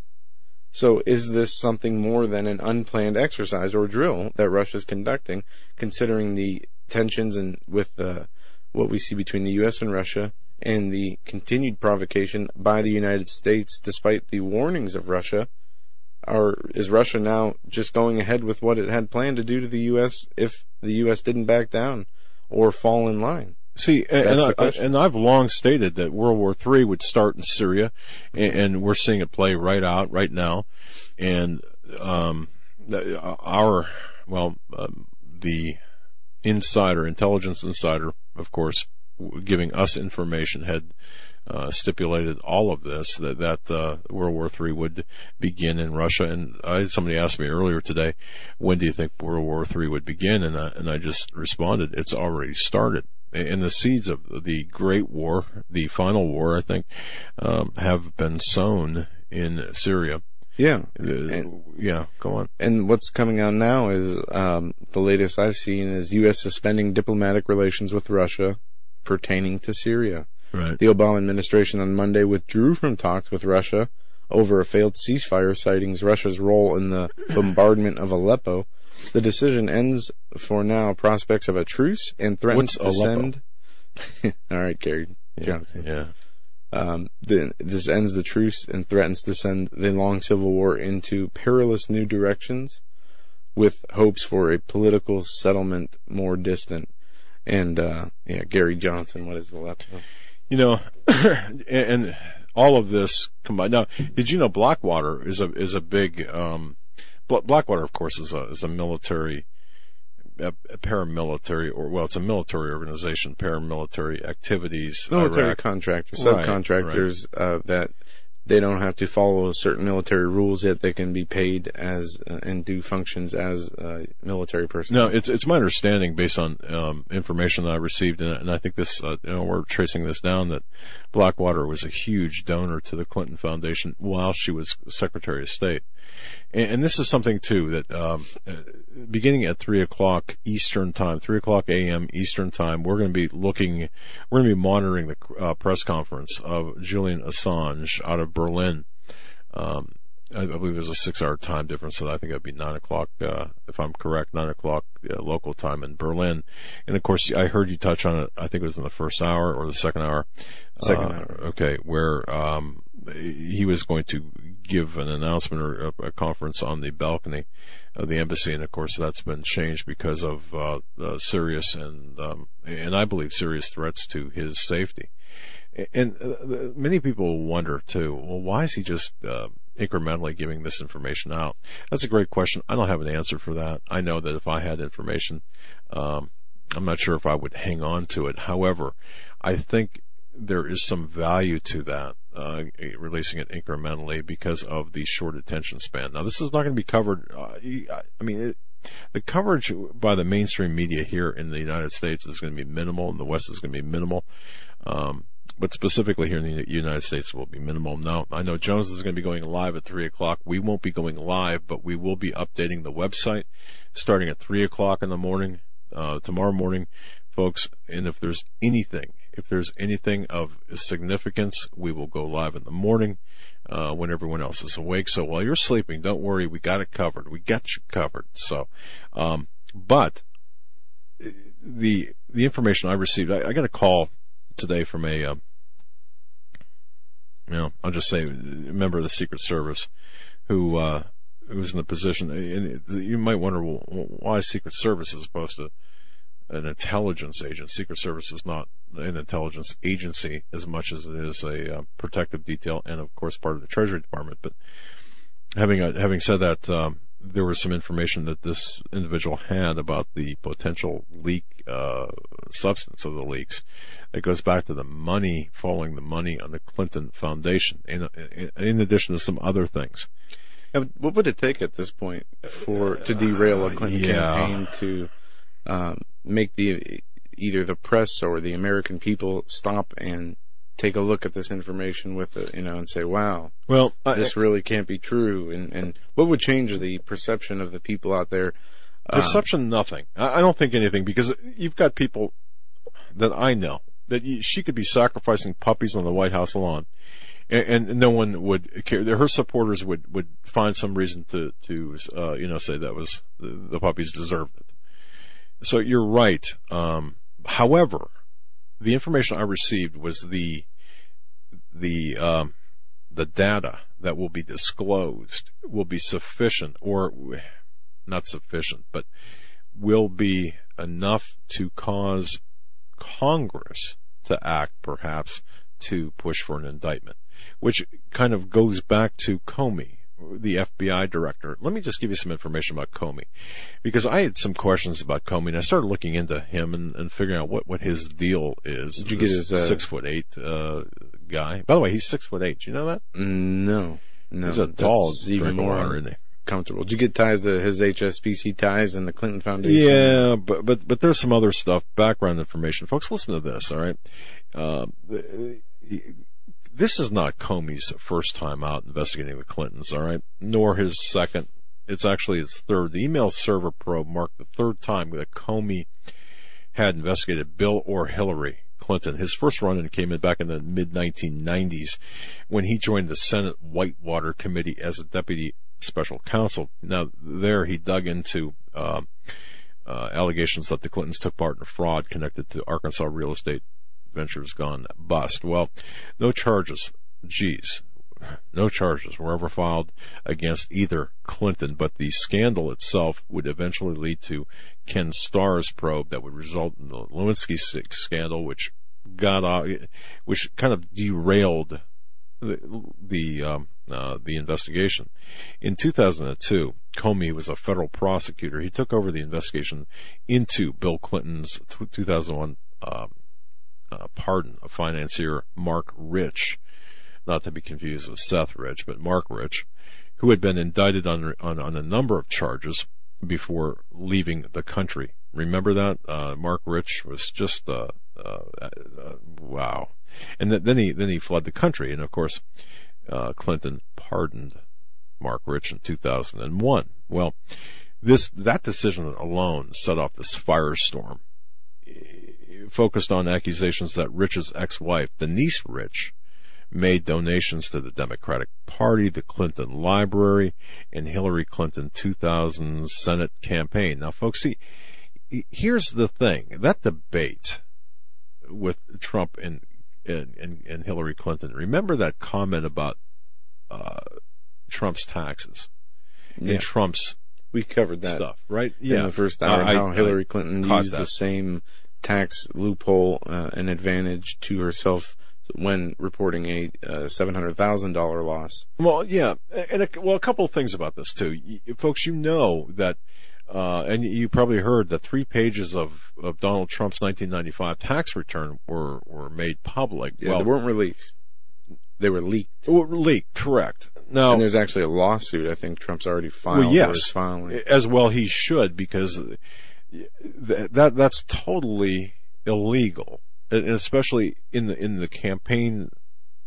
Well, there will be people who will say, "Well, what's the difference if it's uh, that's leaked versus you know what what uh, is happening with Clinton?" There's a huge difference here, but I digress. I don't want to go down that road right now, but it's interesting because Comey, getting back to Comey, he had overseen Rich's prosecution between 1987 and 1993. We're back to uh, Marc Rich now and Denise Rich.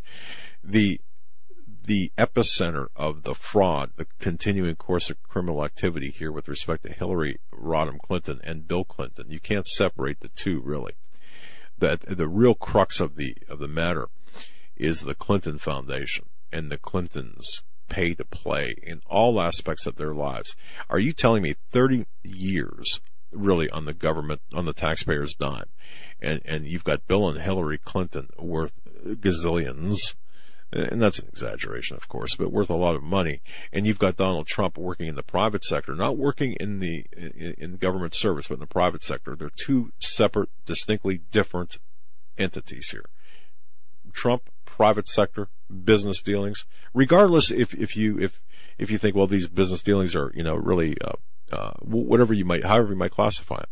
But Hillary Clinton to, and, and Bill Clinton to make money and to become absolutely rich. I mean, obscenely wealthy.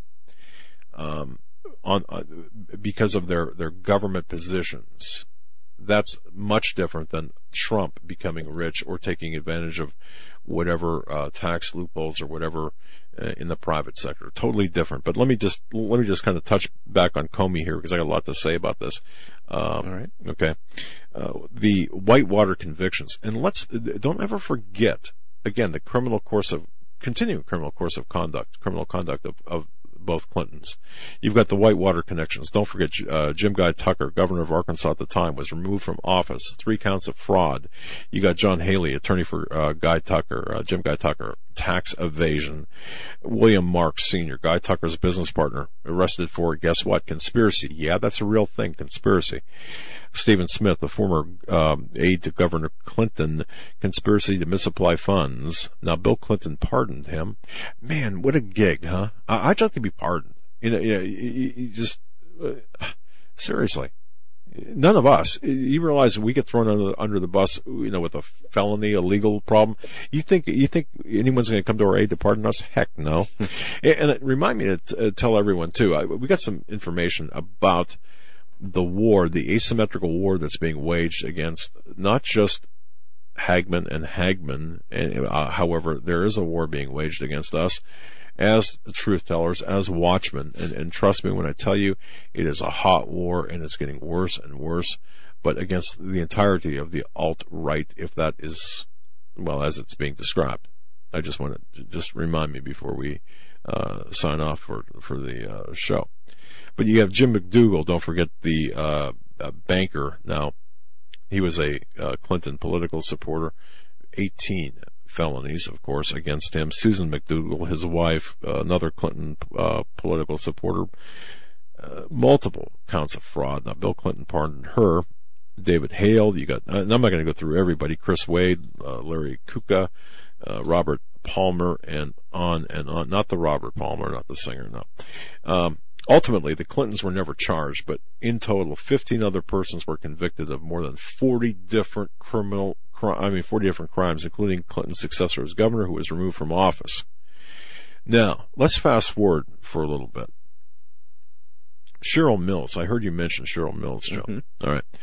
They were allowed to, yeah. You yeah. heard about the computer. Yes, yes and I, there's some other information here that I want to get into because it, you're not going to believe the research that was the, that we conducted and we found. You're not going to believe what you're going to hear at the at, at the beginning of the next hour. So, I mean, if you know people who uh, are ambivalent about uh, the email scandal or the foundation scandal, uh, call them up. Tell them to start listening here in about nine minutes because you're gonna you're gonna be blown away by some information that we have uncovered, and we intend to report this as well. But uh, let me just touch on Cheryl Mills here because um, recently the chair of the Senate uh, or the Judiciary Committee uh, chair, Senator Grassley. Um, spoke, had written and communicated about State Department uh, uh, Teneo employee Huma Abedin collecting political intelligence gleaned from unsuspecting State Department officials that was then sold for a price. Now, this is so unbelievably egregious. I mean, there are so many aspects to, to what's taking place. The email cr- crimes, the email criminal activity, the Clinton Foundation in Hillary Clinton's position as Secretary of State. Once you start connecting all of the dots, and there are so many dots to connect, and then you've got Obama and his people over here, how when you start overlapping and overlaying everything, oh my goodness, and start connecting the dots, it's amazing. But back a year ago, in June of last year, Grassley wrote a letter uh, and documented this to this Judiciary Committee about um, Huma Abedin, Cheryl Mills, and Clinton, and all of this. Folks, recall that Huma Abedin was a government employee at the Department of State. Hillary facilitated Huma Abedin having several other jobs concurrent with her position at State. Remember that?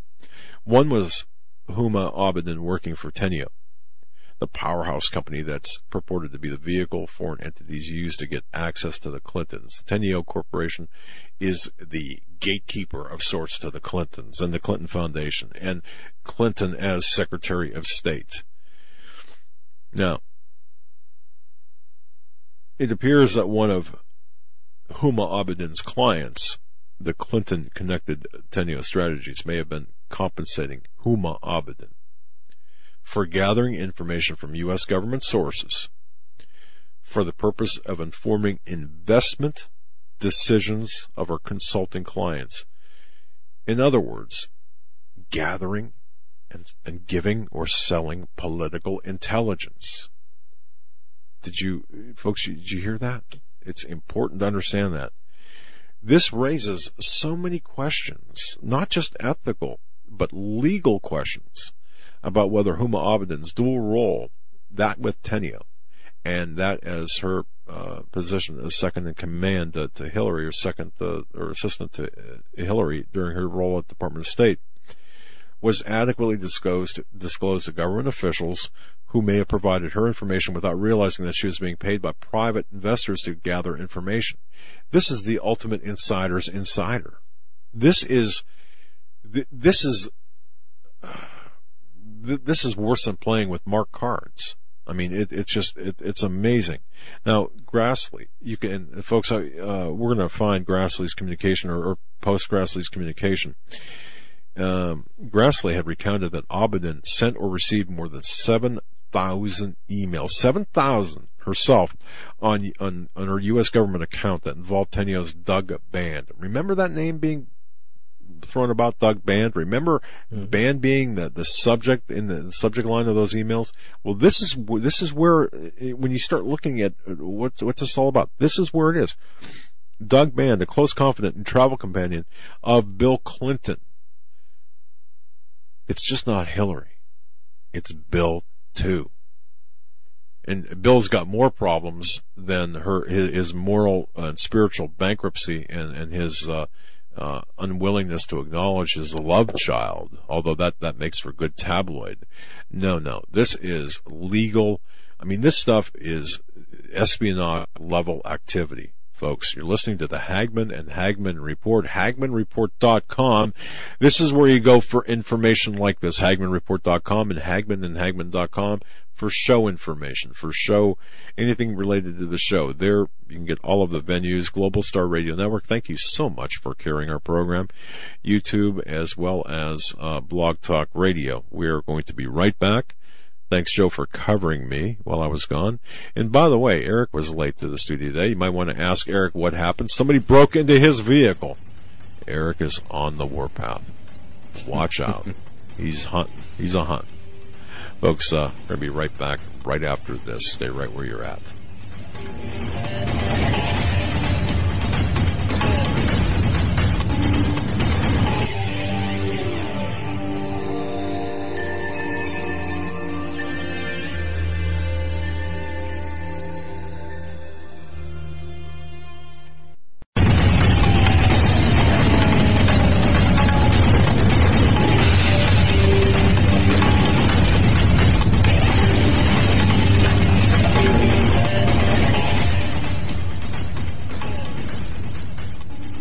The Hagmann and Hagmann Report coming to you live. That's right, just hours away from the uh, uh, WikiLeaks dump, the much celebrated. Will it be? Will it live up to the expectations? We think it just might, given the uh, inside baseball information that we're we've been getting, and we're going to be covering that live starting at three o'clock.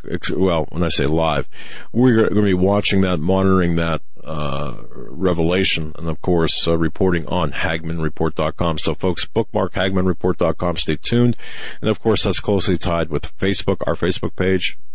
like us at uh, Hagmann Report on Facebook, and you can follow us on Twitter as well at Hagmann Report.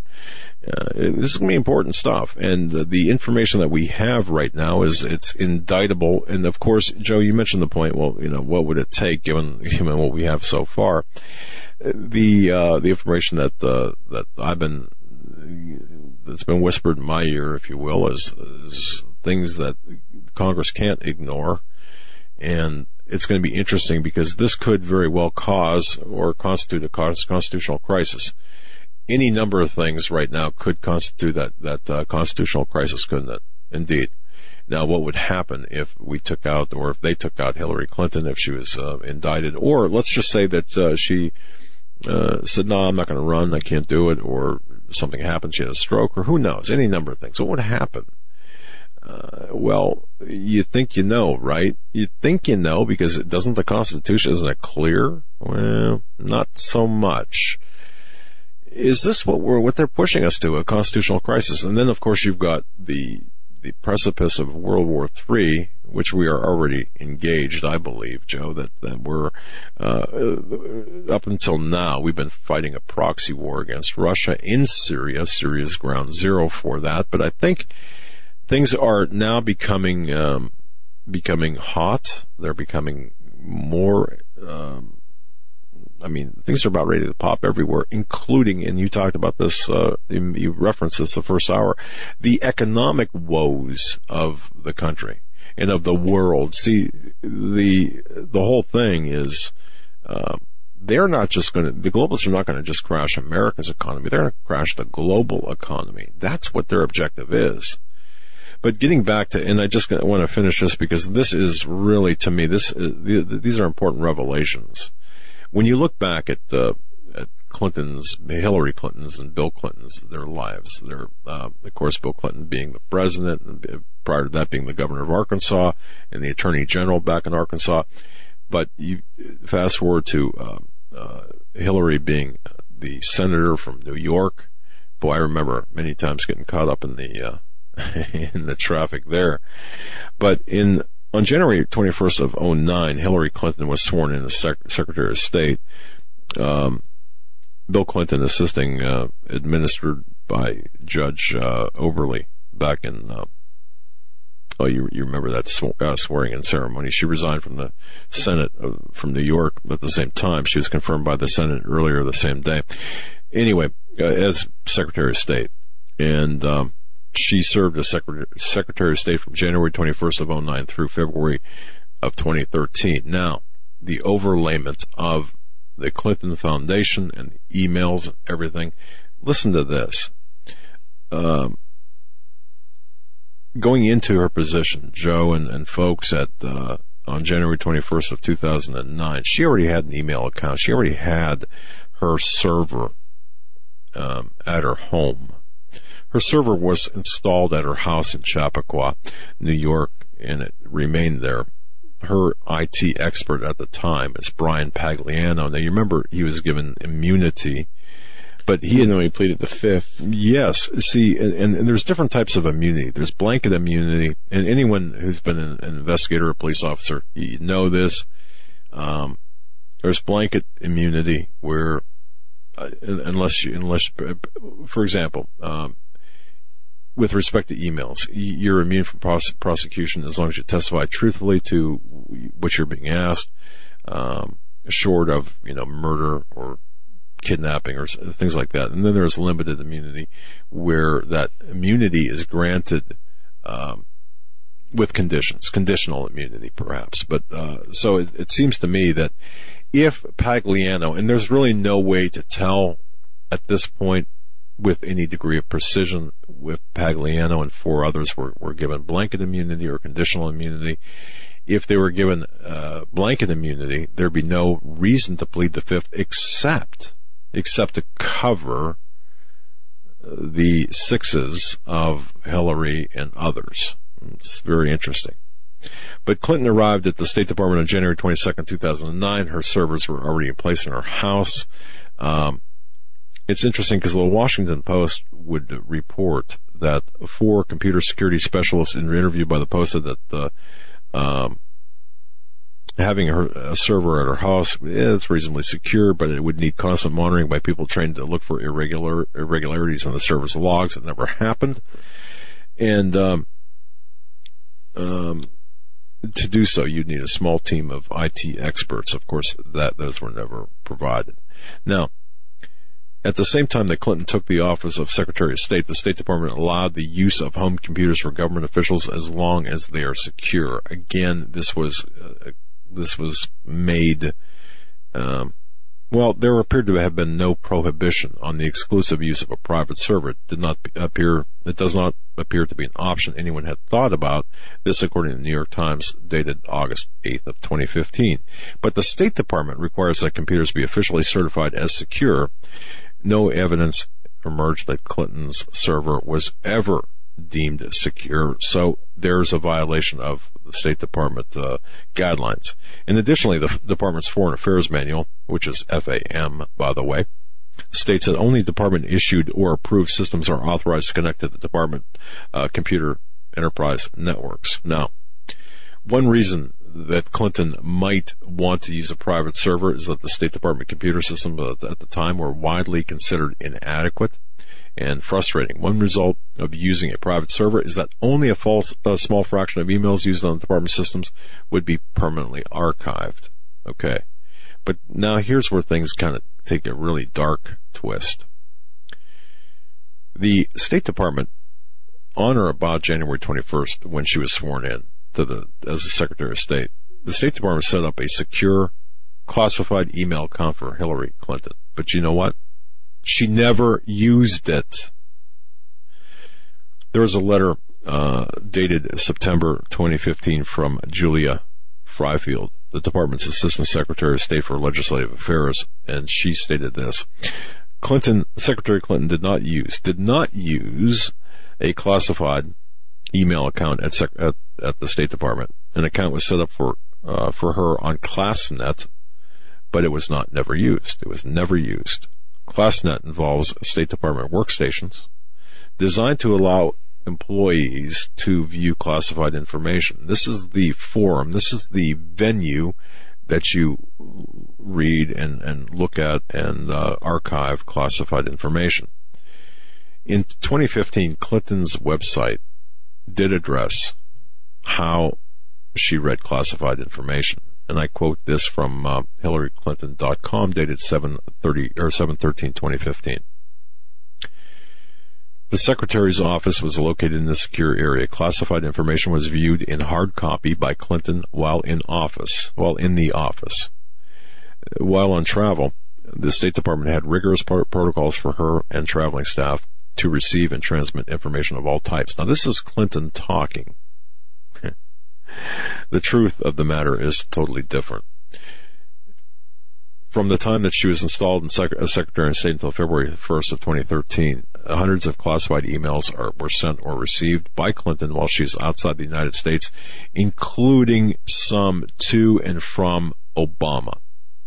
Now don't forget the multiple devices that she did oh, use that I'm she had that. lost. You ready for this? Track of also. Okay, how many devices do you think Clinton had, either um, sequentially or concurrently at one time? Well, between her black phone devices and, yep. and, her personal laptops, I'd say about five at any given time at once. Okay, now, in 2015, after it became public knowledge that Clinton exclusively used a private email account for for all of her email usage, she'll claim that she did this for convenience. Why? Because she didn't want to carry more than one, one, one device, right? Mm-hmm. Well, guess what? Clinton used, count them, 11 different Blackberries and four iPads while she is Secretary of State. 11 Blackberries and four iPads. Not, not all at the same time, but there was some overlap and some were gone or some were lost. I Wonder how many she broke in fits of rage. Yeah, threw it at Bill Clinton's head. Well, well, the FBI determined through their investigation, and Comey uh, verified this, that Clinton actually used in succession or overlapping 11 email capable Blackberries while Secretary of State. She used two or more Blackberries with the same phone number after her tenure at SEC, at uh, Secretary mm-hmm. of State.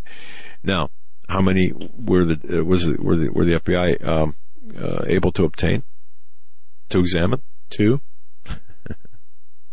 None of the Blackberries. Oh, none of the Blackberries. Right. I know that they there was a video done of a montage of clips of Clinton and Comey where they showed Clinton making uh, or answering questions about her private email server, the devices that were used, the type of information that was sent over it. Basically, a list of all the lies she told. Right. And then, Yep. you know, uh, after she would answer a question with a lie, they would show James Comey answering uh, a question or giving a statement pertaining to the statement she just made, you know, uh, basically proving that what she said was a lie. You know, did you ever use more than one device? Hillary. Clinton, no, I did not. Then it would show James Comey. Did Hillary Clinton ever use more than one device? Yes, she did. Yeah. And it would go on and on and on for, uh, you know, point after point after point, showing that Hillary Clinton lied just about every step of the way. James Comey verified that every step That's of the way, and then refused to, uh, call her to a grand jury, let alone even charge her or indict her. Well, yeah. And Clinton aide Monica Hanley, uh, she was the she was identified as the person who would often go out and buy Blackberries for Clinton from AT and T stores. Justin Cooper, a Bill Clinton aide who helped uh, run Bill Clinton's the Clinton's private server, he was the one that set up and then synced the Blackberries to the server so Hillary could access her email inbox. Now, according to an FBI interview with uh, Huma Abedin, it was not uncommon for Clinton to use a new BlackBerry for a few days and then immediately switch it out for an older vi- version with which she was more familiar. Man, I understand that. But see, this is the kind of information that the mainstream media refu- just ignores or, or refuses to report on. So 11 different Blackberries, four iPads while she's Secretary of State, and the FBI was got none of the Blackberries and only uh, uh, the now the FBI identified five iPad devices. Um, they were only able to obtain three of the iPads, but only were able to examine two of them. All right.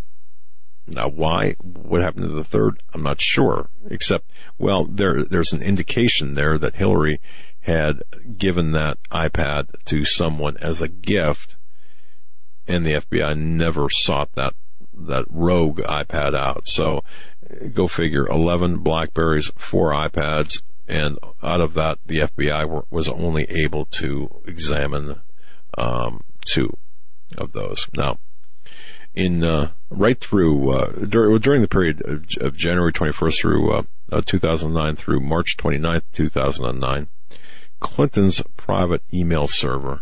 Now listen to this. It operated without even the standard ec- encryption generally used on the internet. yeah.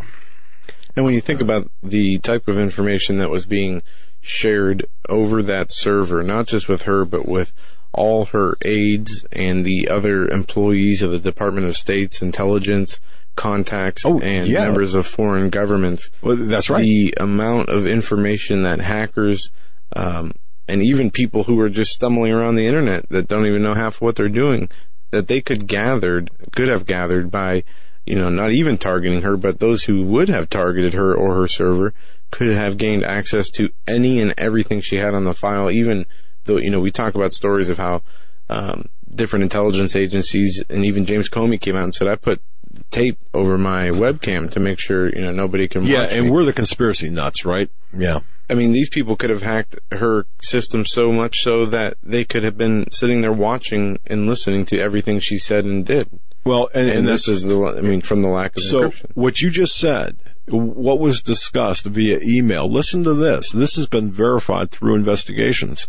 During that time period where there's no encryption, no normal encryption, uh, Clinton and her aides exchanged emails discussing North Korea, Mexico, Afghanistan, the military advisors in general, CIA operations, and even a briefing for Obama. Some of the emails were later uh, would uh, would later be redacted because of classification concerns, including one written to Clinton about Afghanistan's uh, President Hamid Karzai. All right. Now, in late March of, uh, uh,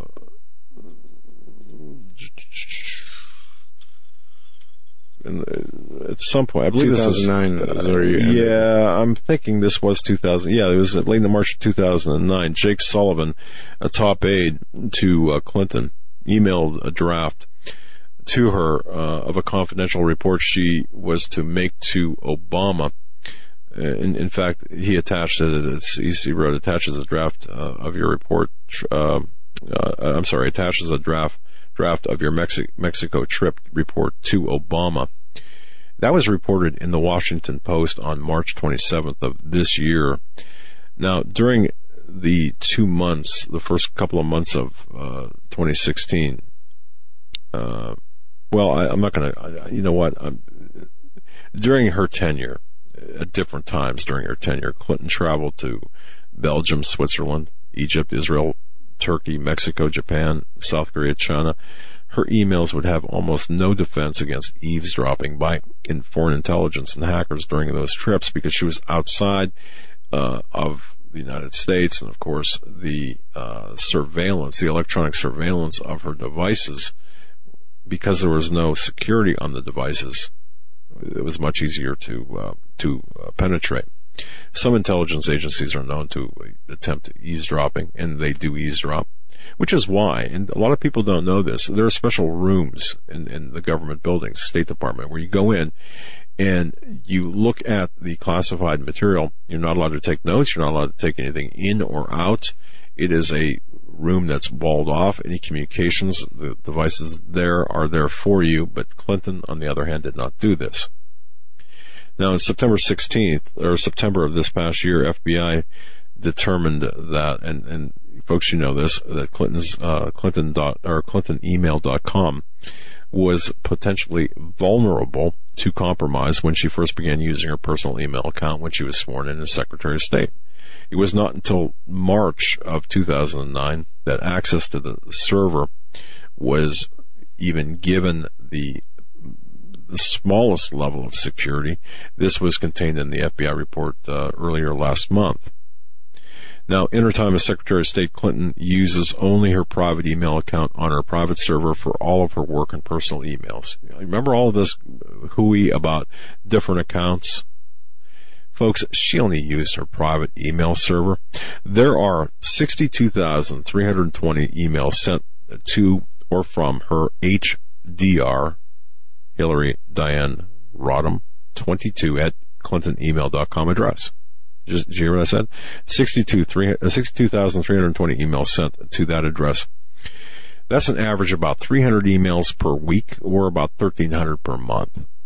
Clinton would later say that roughly half of those, about 32,000, were private in nature and she would delete them before investigators could even look at them, and that's what she did. Of course, she did that through Cheryl Mills and a couple of other individuals, which we have their names now. And as we're looking at this, we're realizing that they don't have class, they, they have got no uh, uh, um, certification to, to view any classified, classified emails. Most of her emails, according to the Washington Post, now coming out saying uh, they were routine.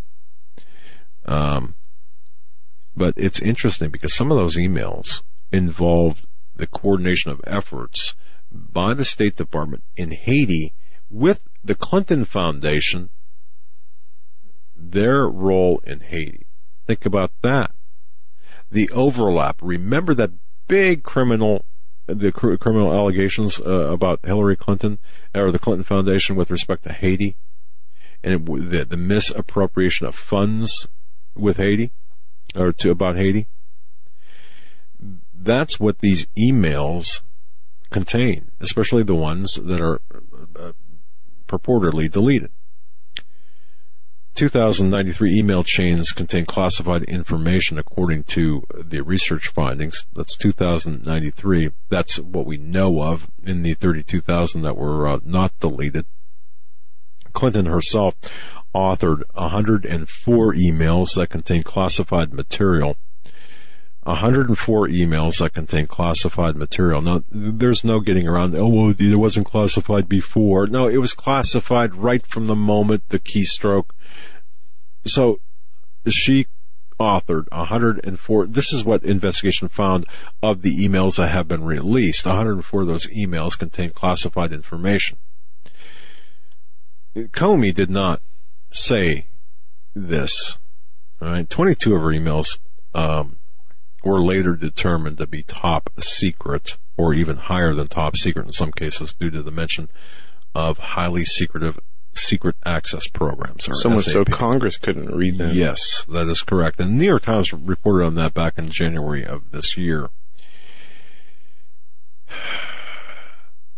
From during her entire tenure as Secretary of State, Clinton is unable to check her email in her office for the entire four years. Now, she's said to be addicted to checking her email on her BlackBerry. We, we know this.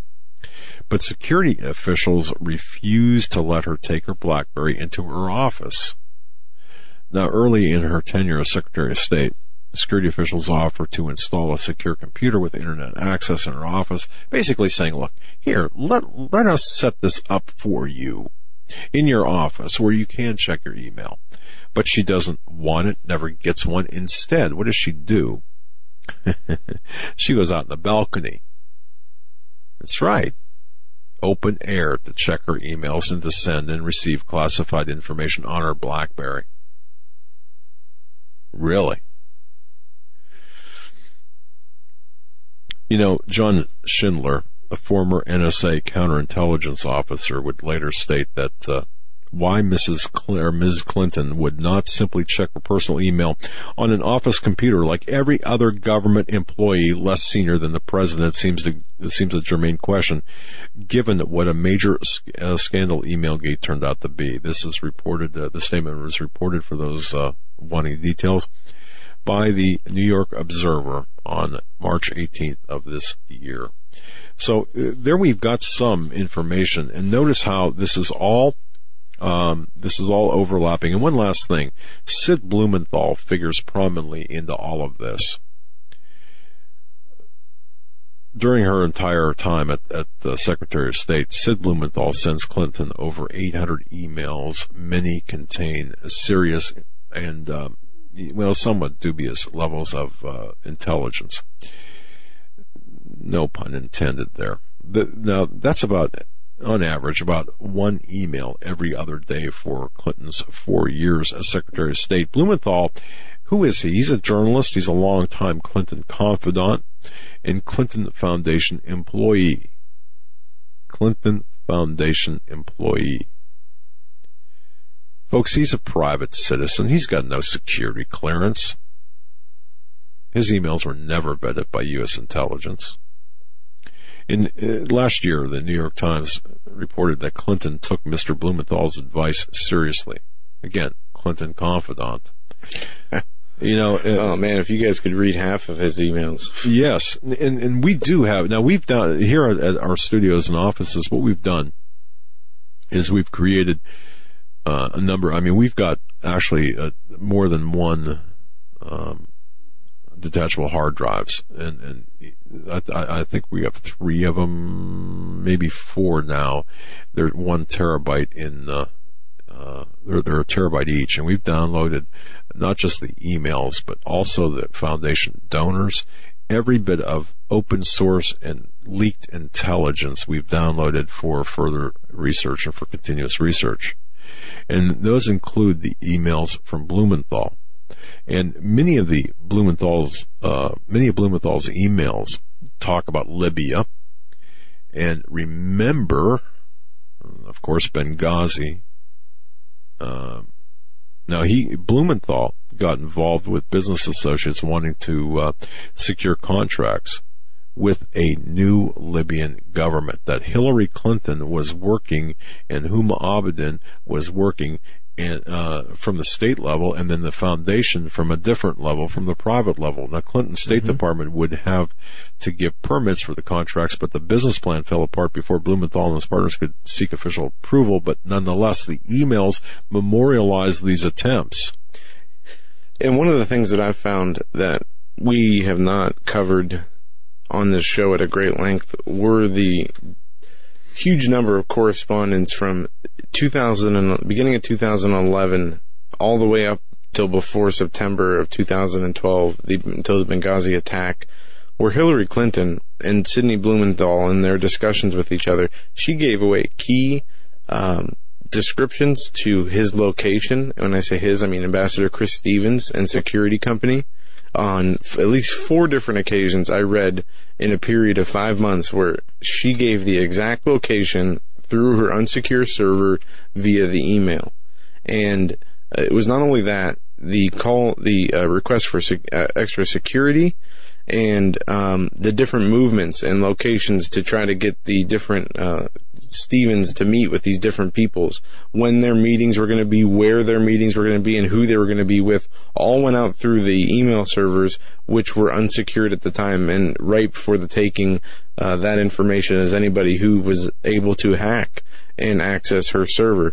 Folks, we're going to be right back with our final segment after these short messages. Stay with us.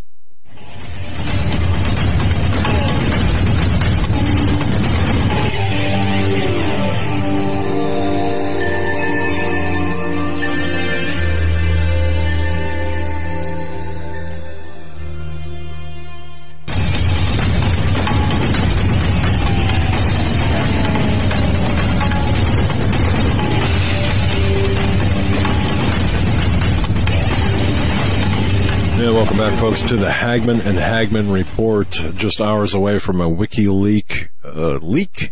Yeah, Hopefully, Uh, yeah. everything that uh, we anticipate will be there, from uh, you know a uncensored look at the Clinton emails to maybe some information and uh, things we did not know that Clinton had done or said in the past that can come back and be used against her both criminally and at least liably for the uh, this election cycle. Well, you know what? The, the information we have fr- uh, from our confidential source is that the information coming out that this this round of information will raise the eyebrows and get the attention of some uh, members of Congress. But you know what? If I can say this, Yeah, if the information that's um, already that we already know about Hillary Clinton, from if that hasn't sunk her, her right? body count to all Yeah. of these scandals while she was in, in the State Department to before and after that, if that has not been enough to take her out politically, as you said earlier, you know,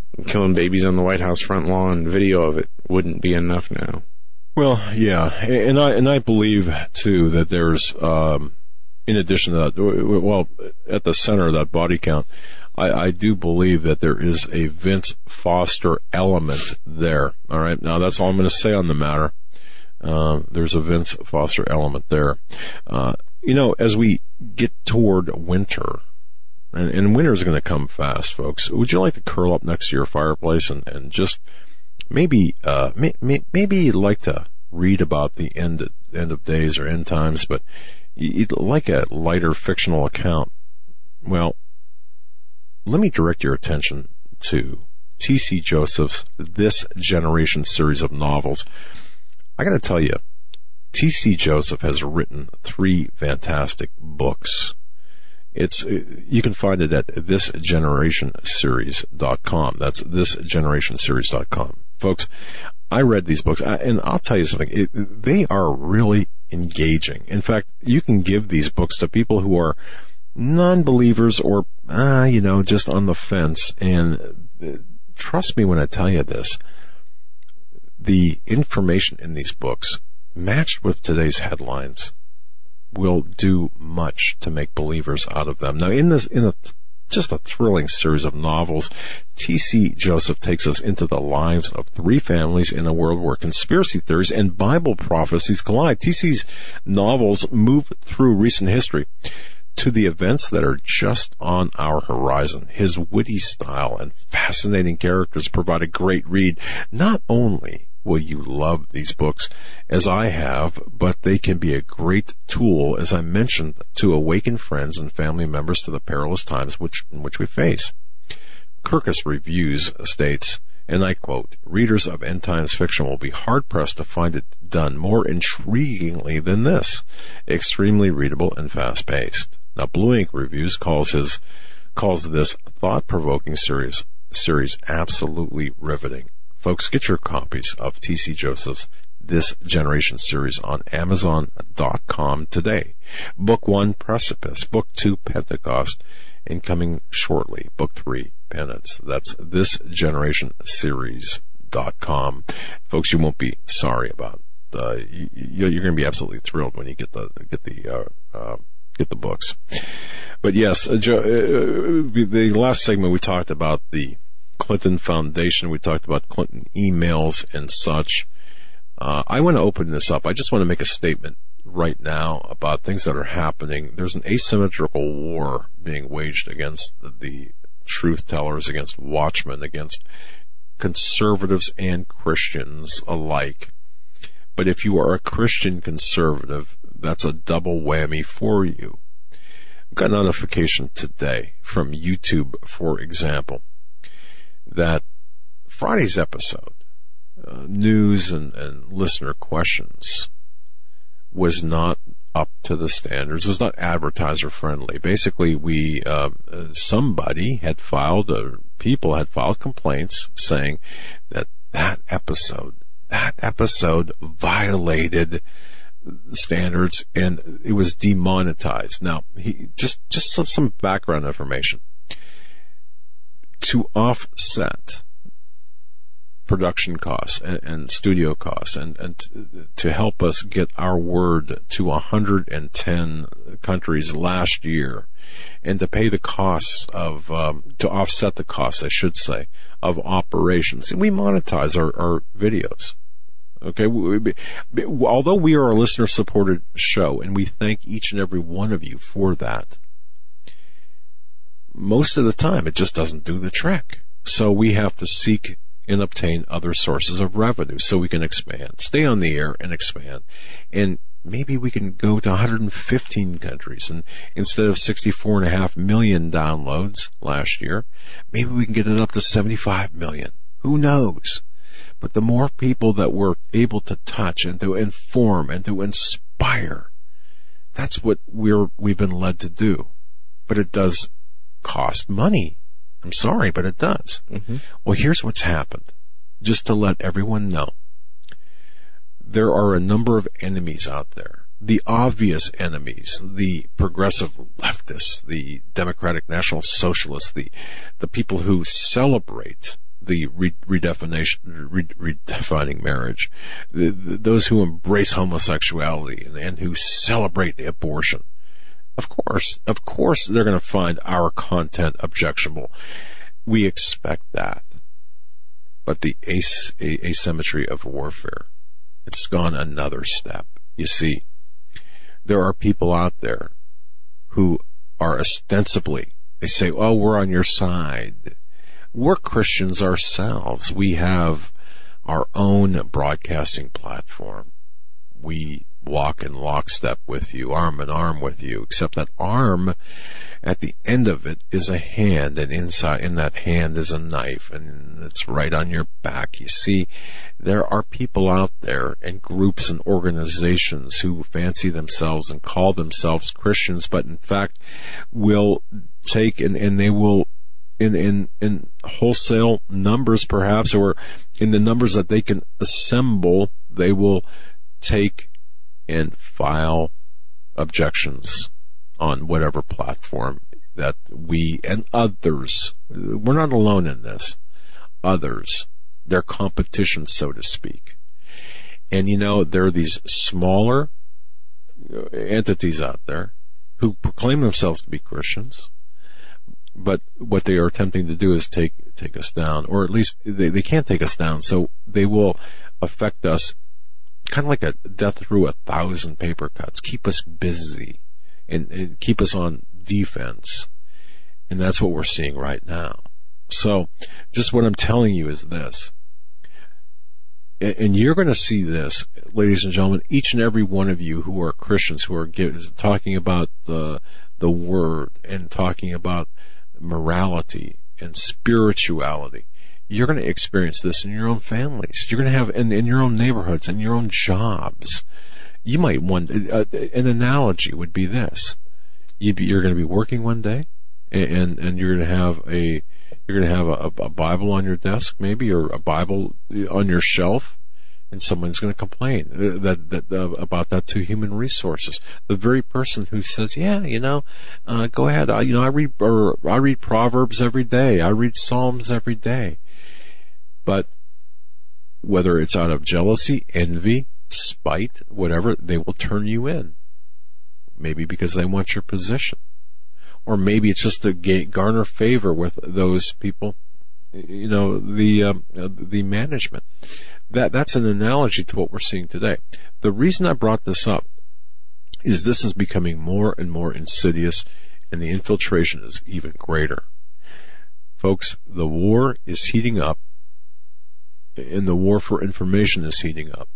And I just want to let everyone know, I want you to understand this because we are, we are busy fighting these attacks. And these attacks, whether they are attacks like censorship, attempts to censor, or attempts to censor by taking out the monetization, which, okay, you know, that's, it, it's just a time consuming process to, to, to, uh, to fight against that. But it's taking place. So it's attempting to defund this operation and others like it. And it's an attempt to, to, uh, um, uh, well, there are numerous other ways. Uh, lawfare, for example. Um, and I'm not going to get into all of that, but all of this, I, I just want to mention this. All of this is heating up now. And I've never seen it at this level. Stephen, Steve Quayle and I were talking about this earlier today, where things are just breaking loose in all aspects. You know, they want, uh, not, not, not just with the obvious enemies, as I said, but even within the body of the church, the body of the Christian community. So be very careful, ladies and gentlemen, who you trust. And that brings me to another, uh, another thought here too, as we get closer to whatever event horizon there might be. You know, I, I, I look at, at I look at the landscape and I wonder how many people will sell us, sell you, um, to the enemy for a meal, for whatever it might be. You know, they're hungry or they're they they want a, a seat at the globalist table or they want favor from from those who are uh, attempting to subjugate all of us, so that they're going to sell us out watch who you trust. And, and that's hard for me to say. It, it really is. It, it, it is. It, it, but watch who you trust because it's, uh, it's a whole new it's a whole new environment out there. I never mm-hmm. thought I'd see what, what, I'm what I'm seeing now. I've never I never thought I'd see Joe the the the, the viciousness of people, and then the the very same people who come out and say, "Oh, uh, I'm just I'm just preaching the word of God. Really? Wow. You know, I, am not a I'm not a minister. I'm not I'm not a pastor. I don't I don't even I'm so far away from that, and I say that all the time. And and I, I thank God I'm not because I don't I don't think I could handle that job. That takes a special person.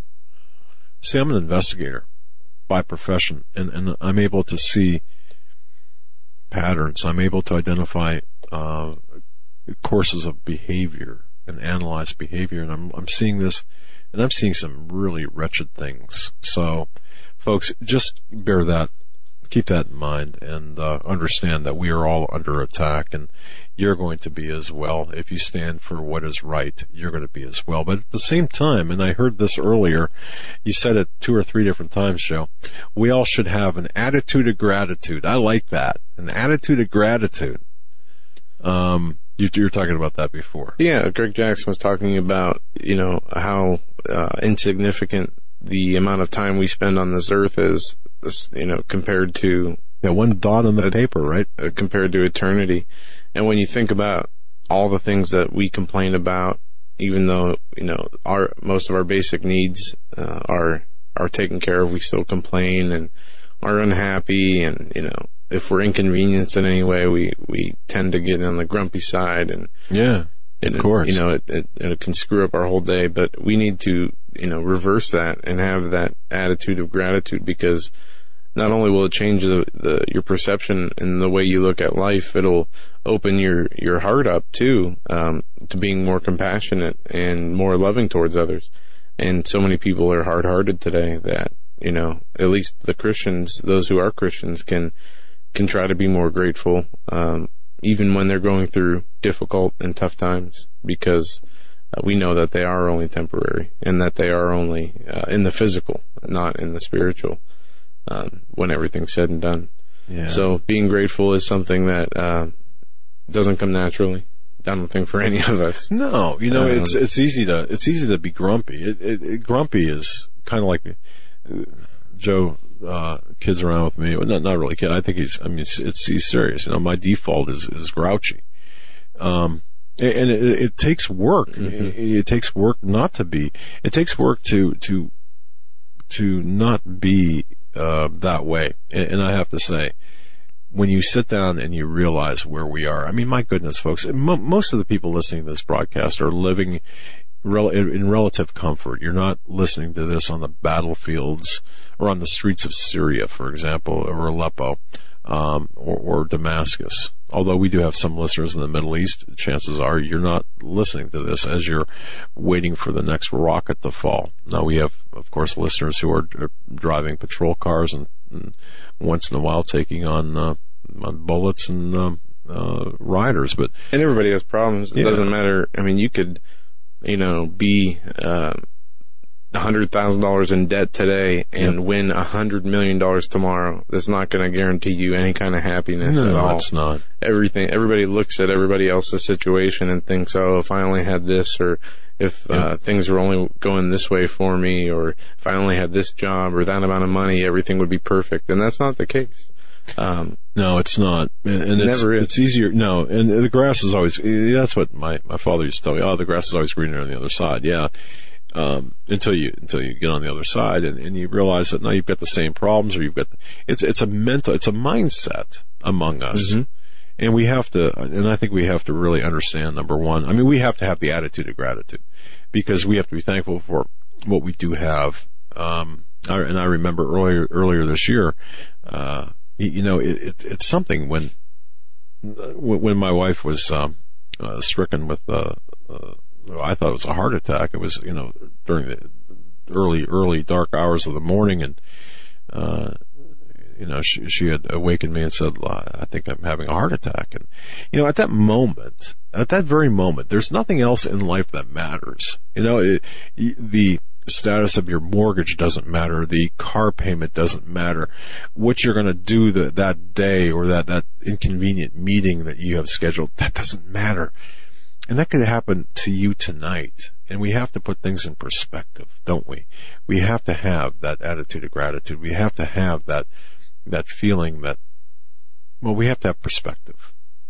And once we have that perspective, I do believe that we'll be a lot happier, each and every one of us. And we have to have faith in God that God knows what is best for us.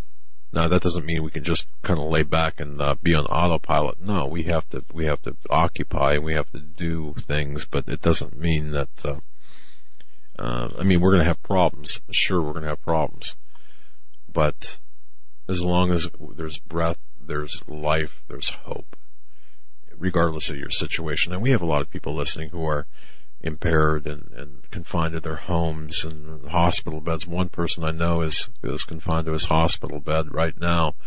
Uh, Paul, I want to just say that uh, you know we're praying for you, but but you know it's, um, but even he even he said, look, it could be a lot worse, and think about that. You know, it could be a lot worse Yeah. for all of us, regardless of station. Go ahead, Joe. Yeah it could um, while we have a few minutes here i want to go over the schedule uh, with you guys for this week as we are coming down to our last uh, about Sure. eight minutes ten minutes in the show um, as the schedule loads here, we have um, this week, starting tomorrow, we have Dr. Mike Spaulding Right. in hour number 2 Mhm. followed by Stan Deyo in hour number three. Okay. Wednesday for hours two and three, uh, Brannon Howse. Mm-hmm. This is going to be a, a good author. guest. Yep. Uh, yeah, he's an author of several books uh, dealing with doctrinal issues. For two hours on Thursday from 8 to 10, Paul McGuire will be our guest. Oh man, Paul's got a lot to say coming up this this segment or this uh this week. And then uh, closing out the week on Friday, author Dan Goodwin, his la- latest book, God's Final Jubilee, uh, as well, he's working on another book and a free conference he has coming up and on October 15th, we're going to be talking about that and look for uh, information on the Hagmann report about that. I'm going to post the pamphlet for his free conference. It's being held in Minnesota. So if you're anywhere in, in Minnesota and you're able to, and around that area and you want to go to a conference for free, I guess you only have to pay for your hotel rooms or wherever you're going to stay. Um, you'll Yeah. be able to do that, and we'll post that information Well, no, on Paul, with Paul McGuire going to be talking about the uh, on Thursday. Going to be talking about some some extremely serious geopolitical events, and then Dan Goodwin on, on Friday talking about the prophetic implications of, of picking up. I, I think it's going to be a good one-two punch. How that's going to play out. So, folks, tu- tune in this week. And by the way, um, I want to thank people who are subscribing to our YouTube channel. That does elevate our rankings. It elevates our visibility. So if you haven't done so already, please subscribe to our YouTube channel, as well as our social social network working um, uh, channels as well. That's Facebook at Hagmann Report, or Facebook Hagmann Report, and uh, Twitter at Hagmann Report. And the reason we ask you to do that is we're using the communication system of the globalists uh, to spread the word. It's kind of like having a an, an in with the um, a communication. Uh, we're using well, that's simple as that. We're using a communication uh, system of the globalists to advance our objectives or God's objectives, I should say, not ours, but God's, and Yeah. uh, uh, using their tools against them. And let me uh, add this: the uh, internet was apparently handed over. Yes, it not? yes, it was. Well, the ICANN. Uh, I see. Yes, the ICANN was handed over effective, and that you know what, Joe? That shows you the spineless eunuch nature of our Congress. They could have stopped that. I thought they were going to. They- Um, they know. They handed No. over, no issue. And Here you go. um, kind of like the Panama Canal back in 1999. Remember that? Carter gave it away in, in the uh, what? It was the 79 and 99. It went to yeah. And as most, um, uh, just about every guest we talked about on, on our show about this uh, has said that, you know, the results uh, from this move would not be uh, felt immediately, that it would be uh, a slow crossover and convergence, be, yep. specifically when dealing with, you know, shutting down and countering political opposition speak and, and uh, you know, uh, seeing the effects from it would, would take a little bit of time. See, th- Now, there's always going to be an internet. Just, just, to, ju- there's always going to be an internet. The use and the um, just like there's always journalism, it just doesn't mean it's honest and uh, There you and go. fair. Yep. Um, if there's a real, if this, if Assange is for real in his I threats of an. October surprise, do you think that there's anything we need to be concerned about that might just um, happen in the next 24 hours that would take focus away from what Assange would release? there's always that possibility. There, there is always that possibility. There right is now. always a possibility, but Yeah. we're dealing with the Clintons, so I Well- have to ask. I, I would look toward um, yes, I, I, yes. However, at what point do you stop? You know, you're never going to stop the um, uh, the refreshment of the Drudge Report page, for example. It's always going to. Right. It's it's like it's like watching a news ticker. If you've ever seen those, um, you go to Times Square and you see the the news tickers on the on the bottom of the of the screens they're always going to go. I mean, they're always going and going and going and going. It's the attention span of the American people in particular and of the West in general that really needs to refocus. And I think you're right. I think we should watch for maybe a Monica missile, if you will, from the Clinton camp. Um, yes, I, I, I think it could very well, there could very well be something that would happen that would deflect the intensity. However, it's my understanding, and I'll, and I'll just leave it at this. I believe that whatever is released from Assange, and folks, by the way, we're going to be covering this at three o'clock, beginning three o'clock Eastern time, a.m. tomorrow, just uh, several hours from now. Uh, we're not going to go live or anything like that. Alex Jones is. You can go ahead and, but we're going to be in office, manning, you know, the, with coffee, purple sticks from Health Masters, and uh, some vitamin B12 and, and vitamin C. But we're going to be manning this and monitoring this at three o'clock, beginning then, and posting the Hagmann report as well as our social networking page. But, but you know, it, we need to rely on the um, focus of the people who are listening and pay, paying attention. It's you folks we need to rely upon and to, to get the message out and to maintain the focus because kind of like working an investigation. You can, uh, there's a, when you work in an investigation, you don't want to have blinders. However, you want to have focus. So we need to focus on the information whilst keeping um, keeping our eyes on everything else, but not be distracted at the point of of uh, completely changing the subjects if that makes a difference or if that means uh, if that makes sense. I want to close out with this because uh, we I did not cover this today, and um, you posted this on the website, and this is something well that we definitely should get into, and we only have a few minutes left, so we're going to do it now. What do you guys think about this? How many of you heard about what information has come out over the weekend about Al Qaeda and the Pentagon? The Pentagon paid for fake Al Qaeda videos. A controversial foreign PR firm known for representing unsavory characters was paid millions of dollars by the Pentagon to create fake terrorist videos. The Pentagon gave a controversial UK PR firm over half a billion dollars, $500 million plus, to run a top secret propaganda program in Iraq, the Bureau of Investigative Journalism has revealed.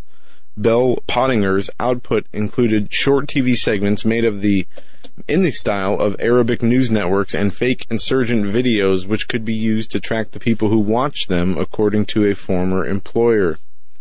The agency staff worked alongside high-ranking U.S. military officers in their Baghdad Camp Victory headquarters as the insurgents raged outside. Bell Pottinger's former chairman, Lord Tim Bell, confirmed to the Sunday Times, which has worked with the Bureau on this story, that the firm had worked on a covert military operation covered by various secret documents. Does that not call into question every um, every Al Qaeda video that we've seen. And see, mm-hmm. we, we, we, ran into this before. You, you monitor, for example, an Arabic language website, you see an, an Al Qaeda video posted for propaganda purposes. And all of a sudden, when you begin tracing that back to the source, you run into some weird things and suddenly you find that, that, hey, this name of this poster traces back to a cutout, and that cutout could very well be associated with, or at least appears to be associated with, an intelligence agency. And here it's being traced back to the Pentagon. We, we've seen this before. David Petraeus yeah. signed off on yeah. it. Oh yeah. The, yeah. Then the commander of the coalition forces in Iraq, and on occasion by White House, uh, he said, uh, former David Petraeus signed off on it and he ended up being the head of the CIA. Sure. And um, disgraced, uh, according to well, mm-hmm. yeah. And it says that these types of media operations are commonly used in uh, the Iraqi time, uh, in the Iraqi military time, and they said that uh, that um, these type of black ops are used for tracking who is watching a certain thing are pretty standard part of the industry toolkit. No, you've and seen this. You saw you saw this in World War II, but but Joe, you, you, the pretext is this is to this is to bait and to uh, and for surveillance purposes and to, and to bait others. But but when you're doing it on your own people, that's a that's the difference there. And spending over five hundred million dollars, they say it costs about hundred million dollars a year on average. Uh, that's more than we make. more than we make. It's more than we'll ever make in ten lifetimes. that's, that's more than Eric's salary. yeah. But yeah, five hundred forty million dollars between the Pentagon and Bell Pottinger um, for psychological operations on a series of contracts that went from May of 2007 to December 2011. Yep. So I wonder how much of the ISIS beheading footages were real, where we wondered about the shadows lighting and the or possible the Bin green Laden, screens. Bin Laden stuff too, you know. Not, not, everything you see is subject to question. Yep. Folks, I want to thank each and every one of you for tuning in. Thanks for listening to us. Joe, thank you so much for covering the first half of the program. Gregg Jackson, thank you so much. Yeah, he Global Star. Radio. Todd, thanks. God bless you, my friend. You are the man. That's right, the Global Star Radio Network. And of course, ladies and gentlemen, each and every one of you, thank you so much for your belief and your trust in us. God bless each and every one of you. Saddle for battle, right? It's time to take a nap until uh, 3 a.m. There you go. Have a good night, everyone. Good night.